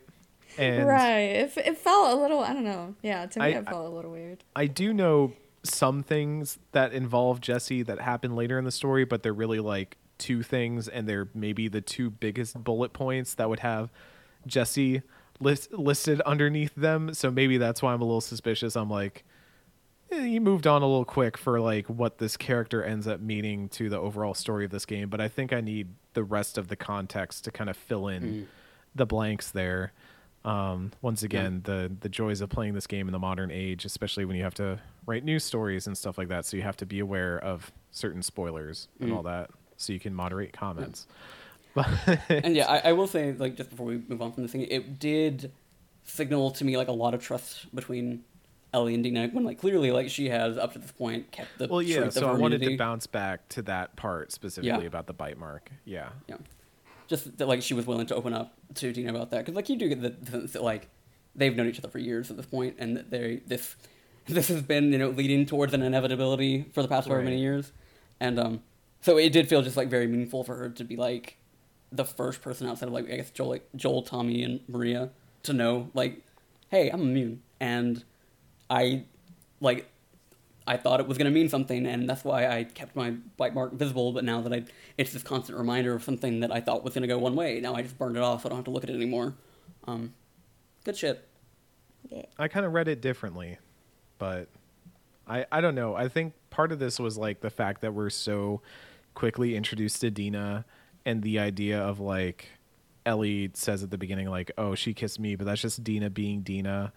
I did kind of have a moment where I was like, this is them sort of signaling to each other, especially Ellie signaling towards Dina that she doesn't think this is like a fling, that she doesn't think this is like a one-off, which did kind of almost imply to me, like, the way she kind of blows it off earlier is she's like, oh, Dina's just kind of like this sometimes, like, she just does stuff very impulsively.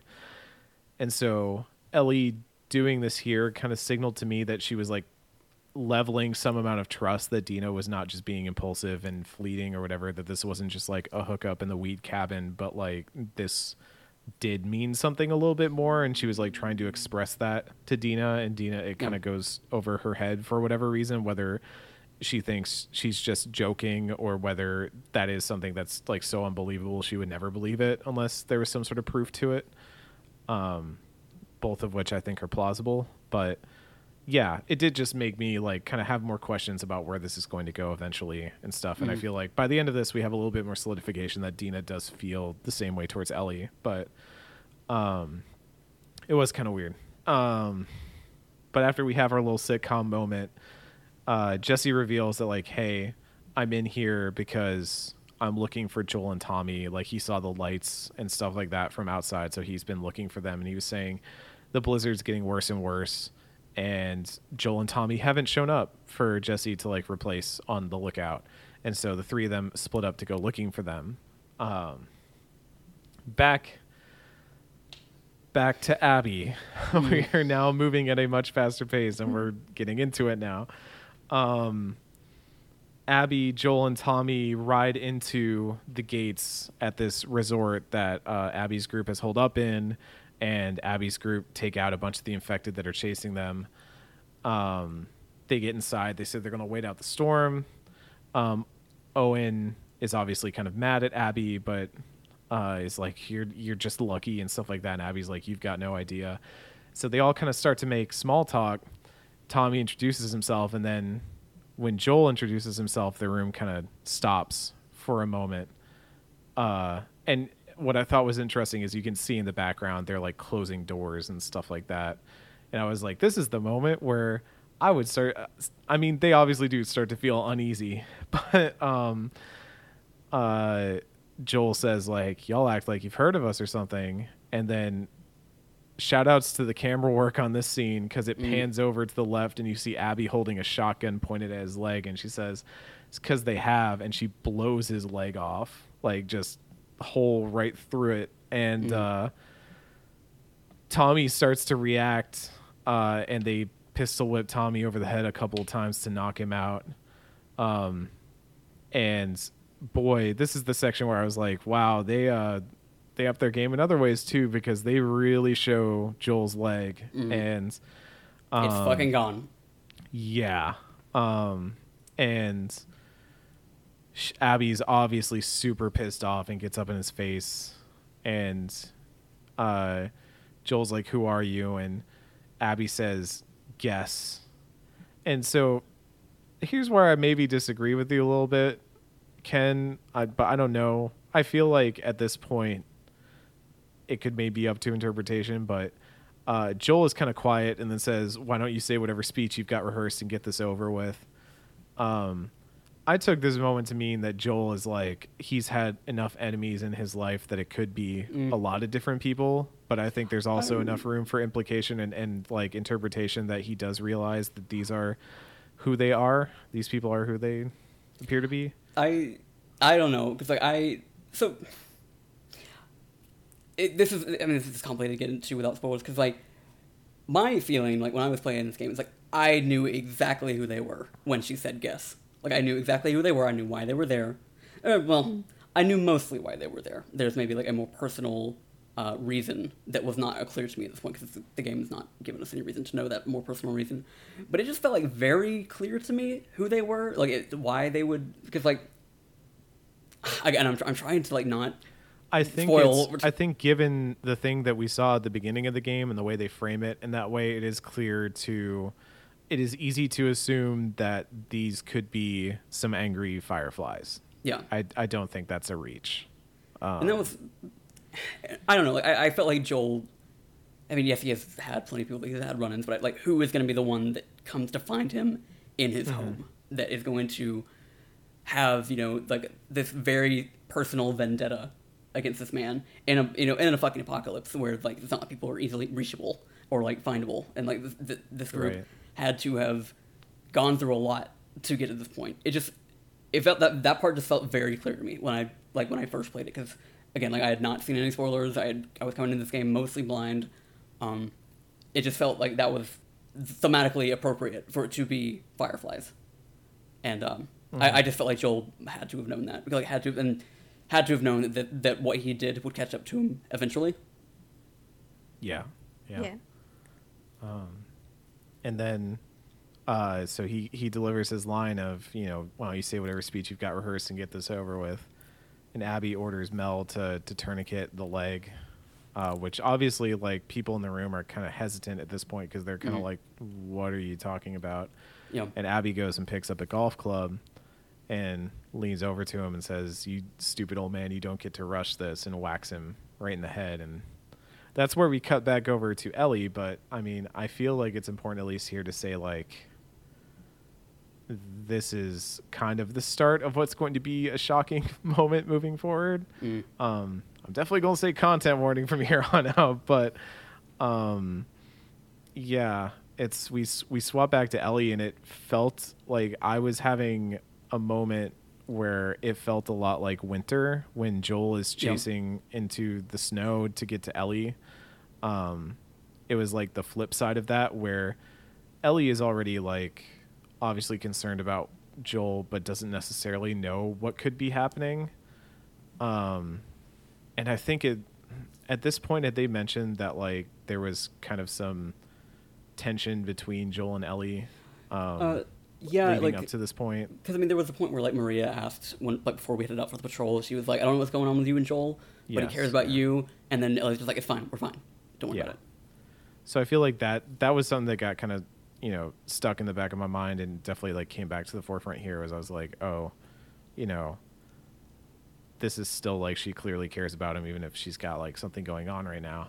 And as we head into the mansion or the resort or whatever, and we get down to the basement, and I mean, there's this whole moment is just like we see the sleeping bags and we're kind of piecing it all together, and we get down to the basement, and as we're kind of sneaking our way in, someone grabs us. Ellie manages to slice somebody in the face, but she gets pinned down, and we see Joel lying there just bloodied all over. At this point, the group is arguing amongst each other. They're like, why wasn't anyone keeping watch? We didn't think there'd be anybody here. And Owen's like, this is just a shit show at this point. We got to get out of here before the whole town is, you know, descending upon us. And he's like, he goes to Abby. He's like, you're done. You got to end this now. And Joel is, like, struggling to stay awake or just stay conscious. Joel is barely keeping himself, you know, present. He's bloodied all over. You can tell he's been beat up a bunch. And Abby brings up the golf club and slams it down, and we don't see the impact, but we do see Ellie screaming, and she starts to kind of, you know, her hearing goes out, and the others keep talking and stuff, but Ellie is just screaming that she's going to kill all of them. We see one guy who I think is the guy that we'd slash in the face, right? Did what? That spits on Joel's corpse. No. That was somebody else. Oh, that's someone different. Okay. Yeah. Sorry, these characters are very new to me. So, someone goes over and spits on Joel's corpse and pulls his gun out to shoot Ellie, but Owen blocks him. We don't really get a sense of what's going on, but basically, Ellie gets knocked out, and we come to with Dina over us, just apologizing, and like, we get one last look at Joel as Dina goes to get Jesse. And there it is. That's what some would say is one of the biggest moments in The Last of Us Part Two. Joel is dead. I mean, Natalie, like, damn. Where were you at with this moment when you first played it? So I didn't really like Joel. And for me, I saw what they were going for here, and aside from my sort of ambivalence for Joel, because it's been so many years that at this point I don't like actively dislike him. I'm just like, oh, it's Joel, whatever. I appreciated that they did this so early on, because this is sort of, especially like as it happens, you're kind of like, oh, okay, so this is what's going to happen. You sort of already form an idea of what The Last of Us Part 2 is going to be, and you realize that it's not going to focus on Joel and Ellie again, but specifically, at least partly and significantly, on Ellie. So for me, it was like, well, like, usually I think a lot of other stories would try to drag this out, but I think this story in particular is so confident in the bonds that it has established between Joel and Ellie up until this point, and that it will continue to in other forms later, that it has no problem just not wasting your time and doing this from the get-go. And I think that's especially important, considering that one of the main criticisms of this game was that it's too long, and that the pacing sort of falls off the rails, like, or towards the end. Whether that's, like, however anyone feels about that, for me, I think this just sets a really good direction for this game. Like, I was like, oh, okay, like, I expected this to happen, but I didn't expect it to happen so soon into the game. It's maybe, like, 1 hour or two at most, if you really take your time. It's good. I appreciated it, and it's a hard moment to watch, even if you're someone like me who doesn't really feel anything about Joel, because, like, that scene isn't about Joel to me. It's about Ellie's relationship with Joel, because you are playing as her. You know, you're running to this room, and you have to see it all from her perspective, like, regardless of whether you think Joel is, like, a scruffy white dad who has nothing really interesting going for him, like I did for a lot of years, and, like, largely still kind of do. For me, this was about Ellie and the trauma that it clearly will inflict on her immediately. And so, yeah, that was, like, it wasn't about, like, me being like, oh, like, whatever. It was like, oh, this is gonna really ruin Ellie for the rest of her life in a way nothing has before, and I felt really bad for her. Like, poor girl just got laid with Dina, and then now she has to go through this. I'm like, damn, shit. Like, sorry, Ellie. Contrasts right there. You're right there. Yeah. Ken, I'll bump it to you in a second, because I know you've got bullet points of thoughts about this. But I think for me, like, and this was something I thought about at the original, like, back at launch too, and even before then, when the spoilers were going around and it became pretty clear that this is where the story was headed, the first thing I thought of was, like, Metal Gear Solid 2, because it pulled not entirely the same, but, like, a similar thing. Or even, like, if you look back at the first Scream movie, that one was very infamous for that. They had Drew Barrymore as one of the big stars of the movie, and then they kill her in the first scene of the movie. or even, like, Psycho, Albert Hitchcock did that as well. And I think it's an incredibly powerful thing when used the right way. But in video games especially, there tends to be, and maybe it's because we play these characters, and so there's a sense of ownership over them that we don't have in movies, or maybe it's because, you know, it just is like, it's a medium that inspires a certain level of devotion to these things that, like, when a video game character dies, it feels like a significant impact, especially when it's a character that you've played as before, that you've spent a long amount of time with already. Playing as, being, you know, like, we made a point to stress that we are not role-playing Joel, or that we are not playing a Joel that is malleable in the sense of, like, a Commander Shepard, but we are playing Joel. And so even though we're kind of playing that role like a theater play, to have that character die without us having any ability to change that is already a pretty big hit. It sets the tone for what this game is going forward, and I'm still working through how I feel about it. I don't know if it's like a, you know, don't be afraid to kill the past moment, or if it's like, you know, is this them signaling that this is the loss of the old generation and the new generation picking up, or is this the past catching up to Joel? Is this symbolic of, like, you can't ever outrun your past? I think there's a lot of themes that could get tied into this, and to that effect, I'm really still, as I've not played into any of the rest of this game beyond Jackson, so, you know, take what I'm saying with that in mind, but I really want to know whether this ends up being something that feels like it was done with a clear narrative and thematic intent, or whether it's something that was done to just change things up for a sequel. 'Cause that's kind of where I'm at with it right now, where I'm like, it's impactful in a way that if you care a lot about this character, it hurts a lot, but it's also like, what does this do outside of give Ellie a reason to want to go hunt somebody down and kill them?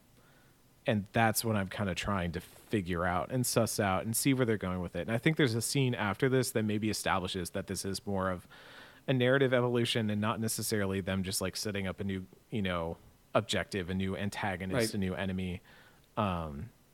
But it's tricky. And I think there's also a lot of stuff tied into this that Ken is probably about to talk about, where I think a lot of people saw this as, like, a betrayal in some weird way, is the way I've seen it portrayed online, where they're like, can't believe Neil Druckmann and Naughty Dog would do this to Joel. And I'm like, first of all, it's their fucking character. They can do what they want to Joel. Second of all, like, it's not your character either. So it's weird that all the conversation around it feels like the ownership is on the people who have played the games, and they feel like they should have the stake in what happens to said characters, or like they have to approve it in a way. And, like, this isn't wrestling where you get to, like, critique where the storylines are going and stuff like that. And you get to feel like, you know, you have a say, and this isn't Blazeball where you're voting on decrees or anything. It's like, this is a story they're trying to tell, and whether they do it well or not is one thing, but whether you're comfortable with them killing a character or not is a different story entirely, I think. So I just want to also, to that point, like, before we go on to Ken's bullet points, like, I don't care. It is incredibly fucking brave of them to have killed from the get-go one of the most beloved scruffy white men in gaming. Like, it is incredibly brave of them, because they knew this backlash was going to happen, and they're like, no, this is a story that we've written out.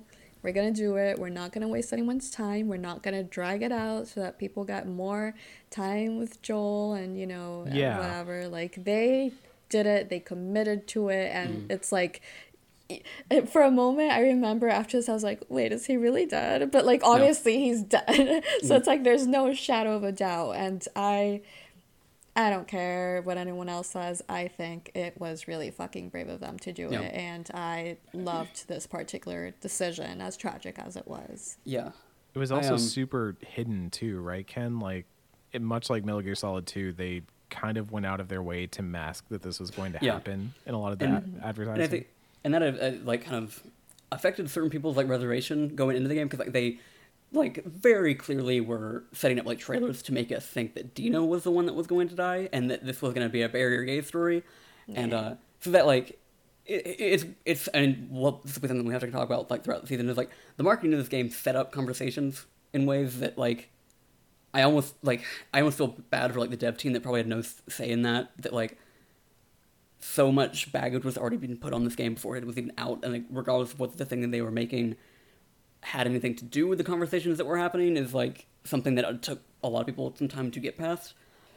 Yeah, so I had gone, like I said, I did not see the leaks. I had gone been completely blind. King shit. And it took me a minute to, like, really realize, oh, this is where this game is going. Like, it's, like when we switched over to Ellie and, like, we were going to the cabin, I was like, okay, we're going to save Joel. We're gonna, you know, stop this from happening. And then, like, no, like, she gets held down. And, like, I'm like, oh, I can't do shit about this. This is happening whether I like it or not. And so I, like, had, like, a solid 10 minutes after Joel's death of just sobbing, like walking through his house later, sobbing again. And like, it was to the point where like I woke up the next morning. I remember messaging Eric about it. I was like, my face hurts like I've been crying like for an extended period of time. It was that level of it. Mm-hmm.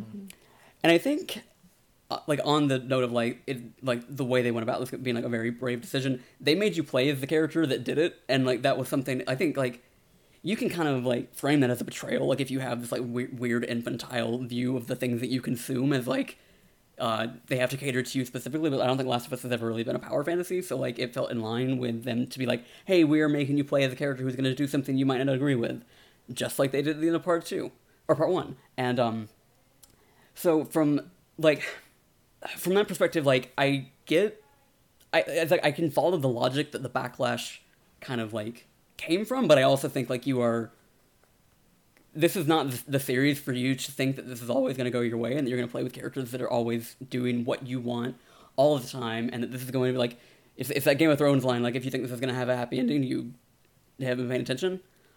It's complicated because like I feel like it's playing with the idea that like part 1's ending was very much all about with like perspective changes the way you're going to feel about the things that happen in this world and the things these characters do. And so, like, there is a question of, like, did Joel deserve what he got? If it is, as we are hypothesizing at this point, angry fireflies. And I think, I mean, I follow Joel's logic. I know why he did what he did, but I also, like, am following why somebody would not like that and want to fucking travel across the country to go kill him. Mm-hmm. And I think that, like, that deliberately antagonistic way that the game is framing both this scene and just, like, the way that the game is structured, like, we are switching back and forth between a character who we know very well, know very intimately, but are still kind of, to some extent, being walled off from. Like, there's been, like, a 4-year time gap that we don't know what happened between Ellie and Joel, and, like, just, you know, there are things that the game is going to have to reveal to us about, like, her motivations, the way that she's thinking, her headspace during all of this. It feels, like, just very deliberately, like, not player-centric in a way that I really appreciate, and I feel like that is kind of part of the reason that it, like, hey, this game is not following the script that I want. It's not letting me control the direction this is going to go. It's like, no, these characters have very established beliefs, and they are acting upon them, and you can either ride the ride or get off. So, like, I have a lot of feelings about, like, the way that this game is already, like, intentionally at odds with the player that comes into certain things that we are probably going to have to talk about throughout this game in terms of, like, the way that people talked about it after the fact that, I don't know, like maybe this isn't the place to talk about, maybe it is like later down the line when another major development that was controversial happens.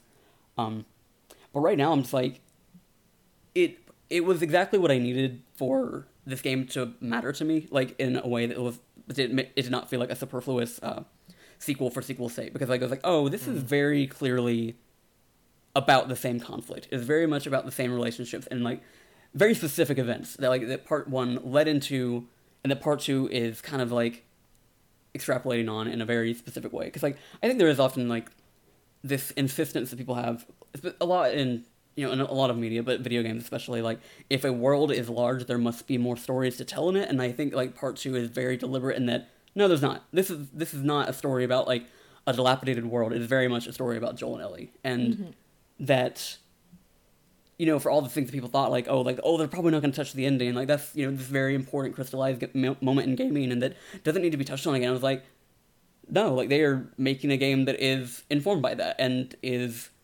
not pretending that any moment is like so precious that it can't be further dissected and that it can't be further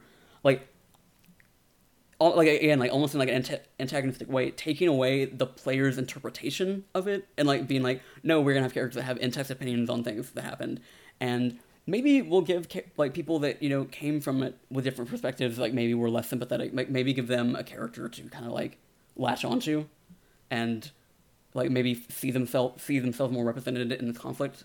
Yeah, I don't want to get too much into spoiler territory, but this was the moment where I was all fucking in. Word. And I think it's a good moment to determine that. If this doesn't reach you on any level, then the rest of the game just won't work for you. Yeah. If you spend the rest of the game sort of thinking oh, fuck. Why is Ellie doing this? Right. She could have just moved on. She could have just, grieved normal people do. I have a lot of feelings about that. Yeah.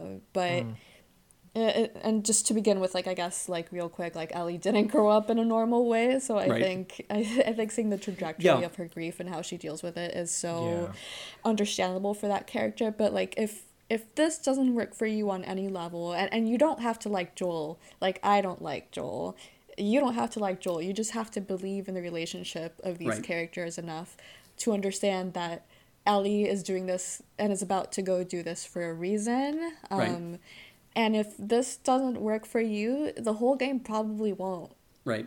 It hinges on this entire scene. I mean, for sure. I feel that's how you're supposed to feel, though, is that, even with the Abby section, once I kind of figured out what was going on here, I was why is she jumping immediately to blasting this dude in the leg with a shotgun? Why isn't she trying to, elicit some level of trying to understand this dude that she has a vendetta against? And obviously I have, the benefit of knowing why specifically she was hunting him, but I feel this is setting up kind of one of those questions of the game, we were talking about with part one, where part one felt it was building to the idea of what would make Joel do the thing that he does at the end of part one. Part two feels what would it take for someone to be able to set that sort of pain aside, or at least get through it, and what does grieving look like in this world, and how do we manifest grief in different ways. And so in that respect, I think it is it's an examination of that, and that is going to make people uncomfortable, but it is that doesn't mean it's an invalid way of looking at it either. Right. And that's like you were saying, that is something that I struggle with certain criticisms around this game, is that the idea of well, if I were Ellie, I would simply not give a fuck about Joel. And I was why that is something that Ellie. I know that's the thing that's so frustrating, is one of the fascinating things I think about talking about Last of Us Part Two is that it kind of shows the player-centric view that a lot of people have about video games. It should be catering to what I want at all times, and that is something that I think Part Two is very deliberately, and even Part One as well. In the very end of that game is deliberately playing against, forcing you to confront these characters have their own motivations, and you gotta know how to live with it or get off the ride. And And I get why some people are this game is fucking miserable, I want nothing to do with it. But I also think, trying to invalidate a character's feelings and trying to insert your own and, understanding, perspective, but, that has always been one of the weirdest things for me. Because, we don't have to get, too into this specific conversation, but, there's an accusation that the game is trying to, guilt you for things that Ellie does. And I'm either you're as one with her and her motivations or you're not. You gotta pick one. You gotta pick whether you are responsible for what she's doing, or you're not, and you agree with what she's doing, or you don't. It is you have to be able to remove yourself enough to kind of see what the game is trying to tell you, and that has always been why I don't really care for that criticism, and I don't think that it even lines up with the format of the game, and we'll get into that more later, but just it is something that I in playing these games in the way that we have for the show, I'm just there are, I feel you gotta meet it halfway. I feel you gotta be willing to meet it on its terms rather than inserting your terms and wondering why the game's not bending to it. Mm-hmm. I have more thoughts on that, but I do think they are, better suited to when we get to those moments. Yeah. We cut away from the scene that's just transpired, and we are back in Ellie's shed, and we hear a knock on the door. It's clear that Ellie's been holed up for at least some time.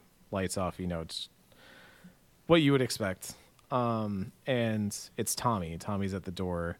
And in a very small town sort of way, he has clearly brought some type of casserole or something in a Tupperware, which I thought was kind of adorable in some ways, because I would like to imagine that Tommy potentially cooked this, but also like just the idea that they have Tupperware in the zombie apocalypse just kind of made me, it was the little lift I needed of being like, oh, they have Tupperware. That's so nice. They have ways of packaging their food and saving them for later, bringing them to a friend's house when they're down and need a little, you know, they're sad. They can't cook dinner. Don't cook dinner. I cooked you dinner. It's Eric, I'm pretty sure everyone, the pub or the bar or whatever wasn't eating with their hands.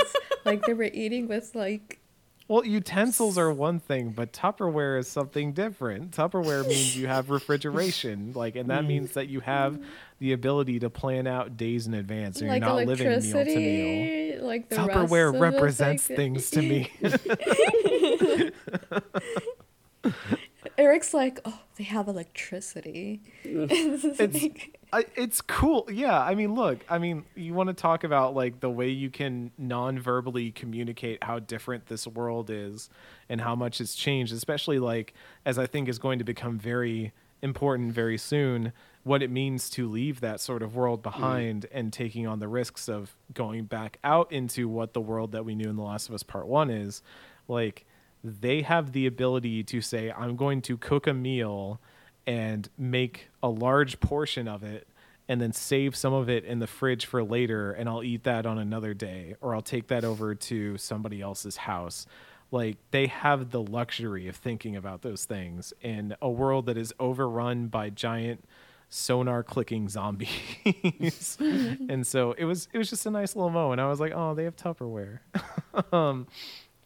So Tommy and Ellie get to talking, and it already seems like they're pretty much on the same page.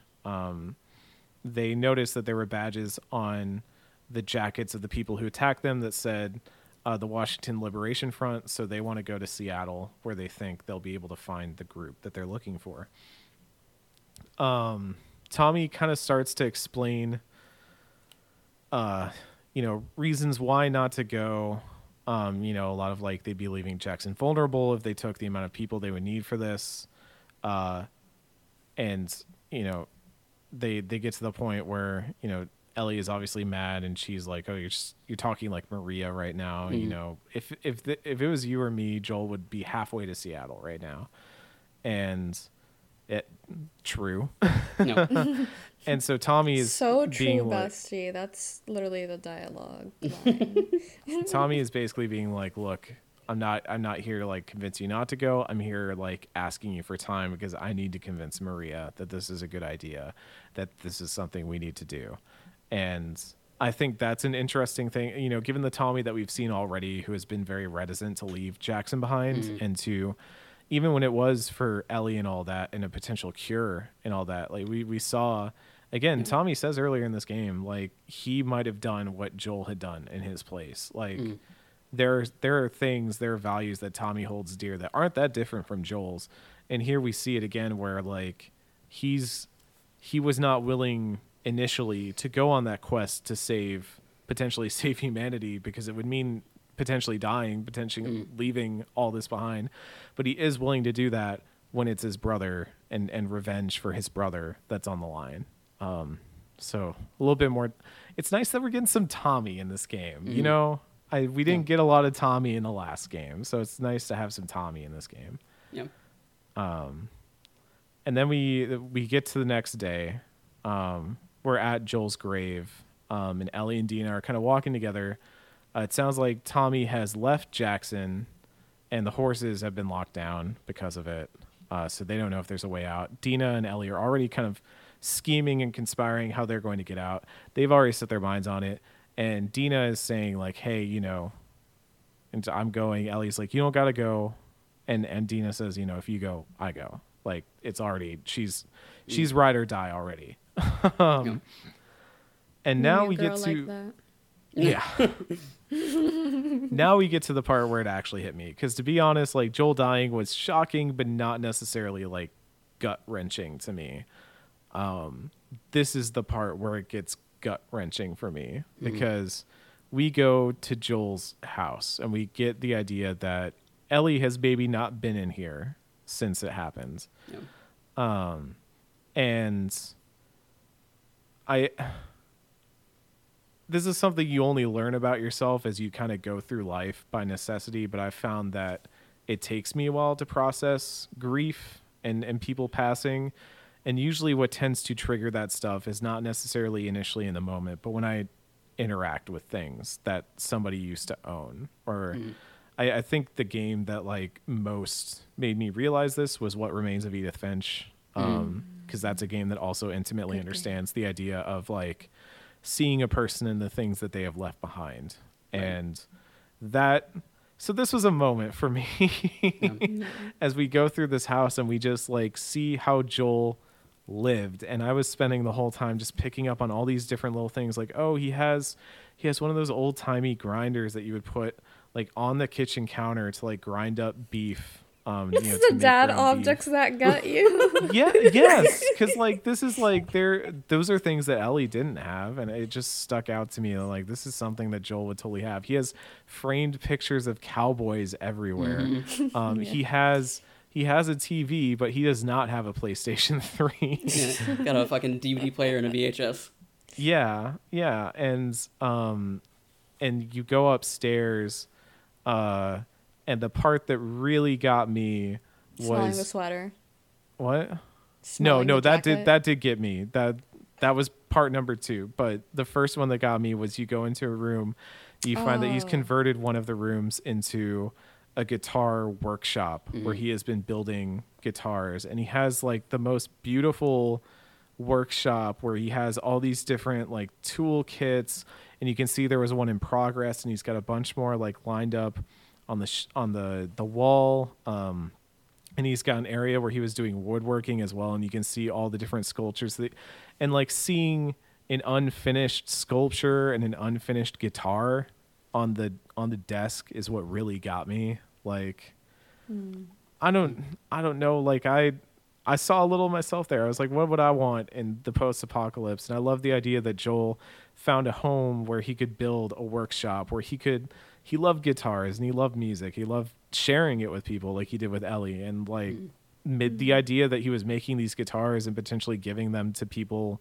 in the community and stuff. And like, even when you're walking up to the house, like we think of Joel so much, we talk about how cold and how like ruthless he is. But when you're walking up to his house, there's flowers everywhere, all over his yard that people have left. Yeah. And it's like, you can see that in the 4 years or so that they've been here, he's been a different person and he's found some level of peace. And he has like framed photos of not just him and his daughter, but like sketches that Ellie did of him and stuff like that. And there's another photo that he has of himself and Ellie at the stables. And, you know, obviously there's the part where Ellie goes into his closet and finds one of his jackets and like smells the jacket a little bit. And that's like, I feel that's very relatable for anyone who's gone through a very close loss like that. But,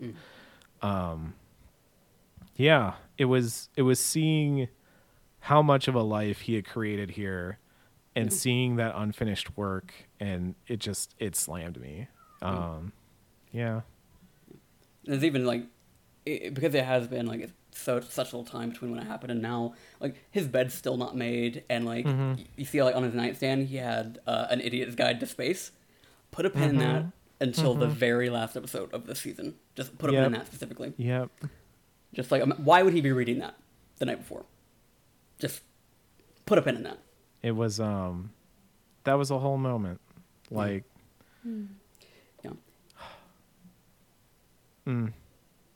No, for Eric, like always be reading this journal. Thank you. Yeah, I don't know. Like it was because like this is probably the second time we've ever gotten like Naughty Dog make an environment like this, like a home that like it's not like caught up in all the bullshit of their stuff. Because Uncharted 4 had a moment like this as well, but that was still with Nathan Drake and Elena Fisher like living in their home, that married, like a married couple like scene. That treasure hunter move into the life of domesticity, and that one felt like.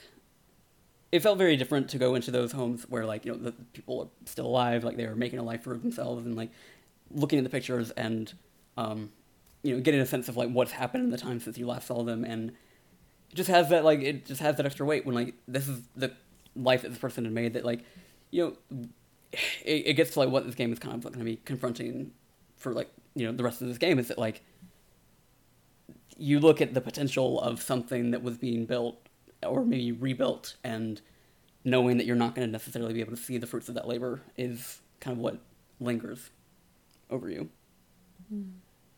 Yeah, I mean, it's like what you're saying, there's the difference between characters, like traversing a home, you really got into the interior of the minds of the people who mm-hmm. inhabit it, but this is mm-hmm. like, this is about the things that we leave behind. This isn't about someone making a living there anymore. This is about what Joel has left behind, and that touch, and like the thing you mentioned about the bed not being made, like mm-hmm.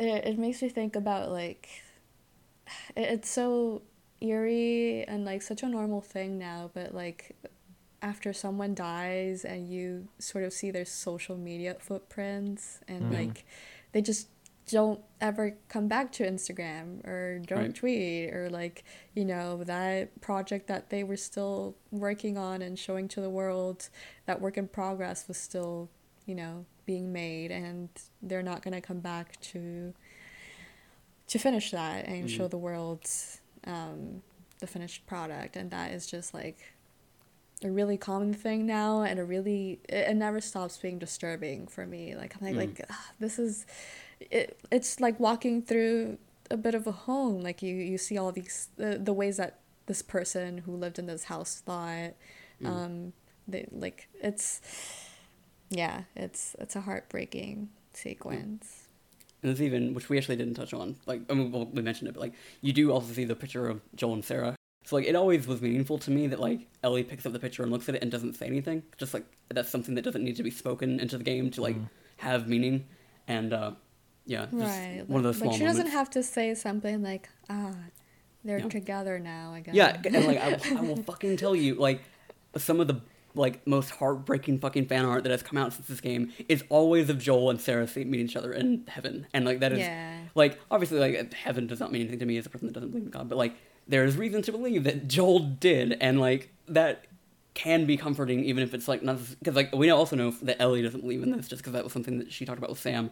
So, like, maybe, like, there's a moment, like, of her feeling some comfort. Like, if Joel was right, he is with her again, at least. Yeah. It's tough stuff.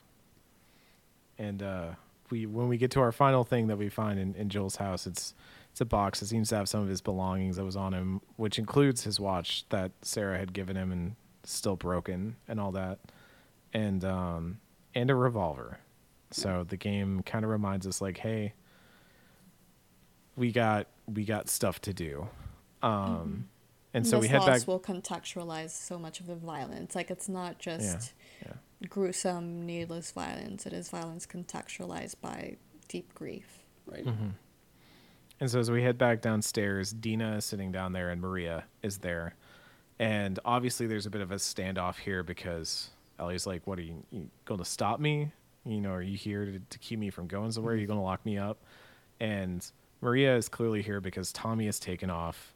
Tommy had left a note before he left, basically saying, don't let Ellie follow me. You know, he wants to take this on himself. And Maria is obviously frustrated because she would have preferred that. I think it's easy to infer that Tommy leaving by himself and leaving a note implies that he could not change her mind at all about this.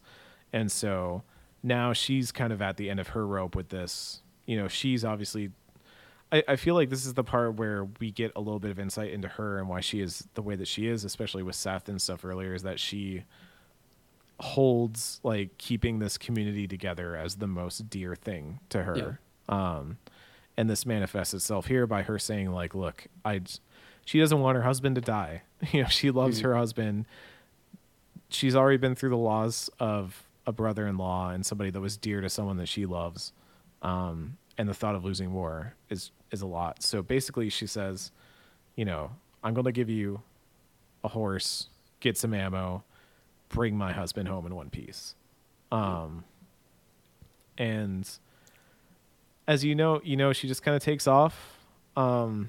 It's one of those like, this is a weird relationship in the game between Ellie and Maria, where I feel like in this moment there's just an acknowledgement that they both have an investment in this stuff and they haven't always seen eye to eye, but they both want the best outcome from this. Everybody comes back home and in one piece and with some semblance of closure. So it is an odd note to leave off on here, but I mean, the note that we're leaving off on is basically like Ellie and Dina are riding out and they're not only chasing after Tommy, but they're going to try and, you know, see this thing through and not let this go unanswered. So what a fucking way to start a video game. Yep. Any closing thoughts here, Nat, on just Jackson and this whole section before we head into Seattle? Just how this game introduces itself. I'm trying to think of something that I haven't said so far. I don't know. I really liked that Dina was just ride or die. Like, it was just without a question. And it is such a small thing, but when you are really not used to seeing that between two queer people and seeing that manifested through a queer relationship, that like undoubtful love that like will push these people. Like, Dina is obviously not making the wisest of choices, but is a choice that feels right for her and the only one that she could really afford to do, because like staying is just out of the question for her.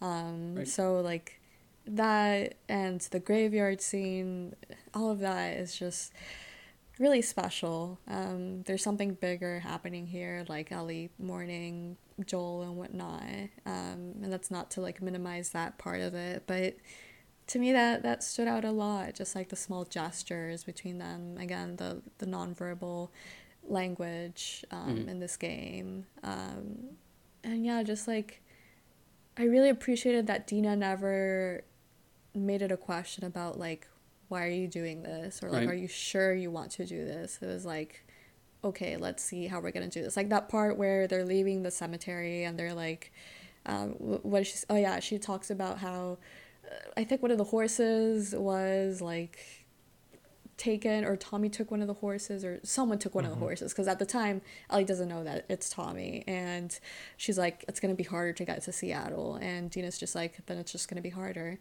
and that is such a simple interaction between them, but it says so much, especially as someone who can like really see myself in the pessimist that is Ellie, and like her anxieties and her just general introverted nature. I really appreciated seeing that from Dina, and like it doesn't feel, I don't know, they've just written them so well so far that like it doesn't feel like, girl, you're really gonna do this for Ellie? Like, shit, I know you like her, but no, it just feels really believable, and it's not something that I've seen a lot, maybe if ever, in a AAA game. So just the many ways in which we are already normalizing queerness and centering it, and also not like falling into the idea of like you know, like some people are weird and dumb and they're like, oh, you can't talk about those things because like,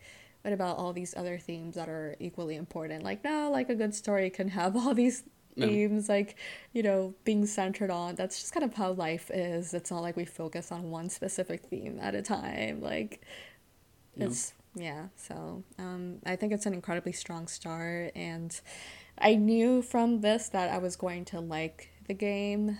I think both The Last of Us 1 and The Last of Us Part 2 start off in shocking ways, but I don't know, I connected with Ellie a lot more for a lot of different reasons, and so just it sets very good expectations for what's about to unfold for the next few hours, and I think that is an incredibly good thing that you can do in a video game. Just be clear about the expectations that you're going to lay out for the player. Yeah. Ken, you feeling ready for the rest of The Last of Us Part 2? I am. I am.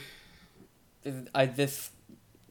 opening of this game got me very much on board for what was coming, and I feel like this podcast, this first episode, has also got me very on board to discuss it in the ways that I think are going to be, largely more varied than what we did about part one, because I feel like even when we were looking for like guests for that season, we were kind of like confronted with the fact that a lot of people's opinion on that game is largely either they really love it or they don't care enough about it to have opinions on it. And I feel like with the people that we've got coming in to talk about it, where I think we're going to have a lot more varied discussion, because I think this is a game that is, not to say that part one isn't complicated, because I think it is a very complicated game, but I think the ways in which perspective diverges, both in-game and out, is fascinating discussion to me when it is tempered and productive, I guess I'll say. So, yeah, I'm ready to fucking go. Yeah, I'm definitely ready to start to, I guess, challenge some of the things I had thought about this game going into it. Definitely this first scene alone, not specifically, I went in being like, okay, they're going to kill Joel, and it's going to be this big shocking moment, and yada, yada. But the scene afterwards, having, like, going through the house, and I'm like, why didn't anyone talk about that? That was, like, a really striking moment for me, like, just as much as the Joel thing itself. And, it's easy to say that, like, I think we talk very hyperbolically about games in general. Like, we always talk about the big moments and never about the small stuff. But that's definitely been the case with The Last of Us, where I'm like, nobody talks about this part, and why aren't we all yelling about Tommy's Tupperware? Damn it. Yeah, no, Joel's acoustic guitar shop really got me. I want to be that. In the post-zombie apocalypse, I want to be the guy that makes everybody guitars. You're that's not far off, I can tell you now. Like, if we were to have an apocalypse tomorrow and you survived it, I think you'd be pretty close and to you that. The foundation is there. Well, I mean, it's an important, like, part of it. Like, that does need to happen for anything else to happen. Yeah, day one's pretty important, isn't it? So that's going to do it here for us for episode one. As always, we are Normandy FM. We are a retrospective podcast. We were also once a Mass Effect podcast, and we reflect that by the fact that we've been doing roundtables about Mass Effect. Episode one should be available for everyone at this point, featuring Kat Bailey and John Warren. It was an excellent time. It was a great talk. It was all around wonderful. We have two more on the way, one for Mass Effect 2 and one for Mass Effect 3. We'll be recording the Mass Effect 2 one pretty soon here. And surprise, surprise, Nat is currently scheduled to be on the Mass Effect 3 one. So it will not be long until you hear Nat on this again, alongside Ash and Emma Kidwell. And I got to say, I'm very excited to have not just Nat back on for the Mass Effect 3 podcast, but to also have Ash on for it, because y'all two together when we were on the Dragon Age panel. I was gonna say, when we were on the Dragon Age panel, me and Ash together. I was eager to get y'all in a room talking about BioWare again, because that was way too much fun not to find an excuse to do it again. So I'm glad we found a way to do it. I'm excited, and I'm glad you had me for this first episode of The Last of Us Part 2. It's a really special game for me. I know that it's special for Kenneth, and I'm excited to hear about how you will like it, Eric, and what you will think about it. And I'm really glad that I got to talk a little bit about at least like the beginning and just how much I really love this game and why I think it's so special. We're going to have a lot to talk about, I imagine. Next week we will be going into Seattle Day One, which is another long one. We're going to try, and this has been a bit of a feature-length podcast, so maybe the next one we'll try and be a little bit more succinct in the way we talk about things. But don't count on it. Plan for the best. But as always, we also have a Patreon, patreon.com/NormandyFM, where you can go and support what we do. Right now, any tier any level of backing us will not only get you into the backer Discord where you can hang out. We share, currently we've just been sharing a lot of memes and posts about our Mass Effect Legendary Edition playthroughs, which has been a lot of fun, but you also get early access to all three Mass Effect roundtables when they go up. That's a special thing that we're doing just for y'all because we want to appreciate y'all for backing us. As always, $5 backers get every episode as soon as they're done being edited. And if you back at the highest level, you get your name shout out every week on the podcast. And this week, that list is Kevin Kulikowski, Chris Johns, Alice Hawk, Colin, Just, The Wedge of Destiny, Zach James, and Kevin Hux. Thank you all for backing so much. Thank you. And Natalie, we've said it many times before, but we're going to say it again. Where can the folks at home find all your excellent work? You can find me on Twitter at HardyMesia, and you can find me writing during the weekends and sometimes during the week over at Fanbyte.com, where Kenneth is a staff writer now. Yeah. Mm-hmm. Yeah, so it's an objectively good TM website. We're both on it, so you know the vibes. I think he got promoted because he was doing such a good job of getting all of Fanbyte onto this podcast. it was a recognition of his work. On that note, we will see all of you next week. Thank you again, Natalie, for coming on and sharing all your thoughts. And thank you, everyone who tuned in. For Nat, for Ken, for myself, we will see you next time on Normandy FM.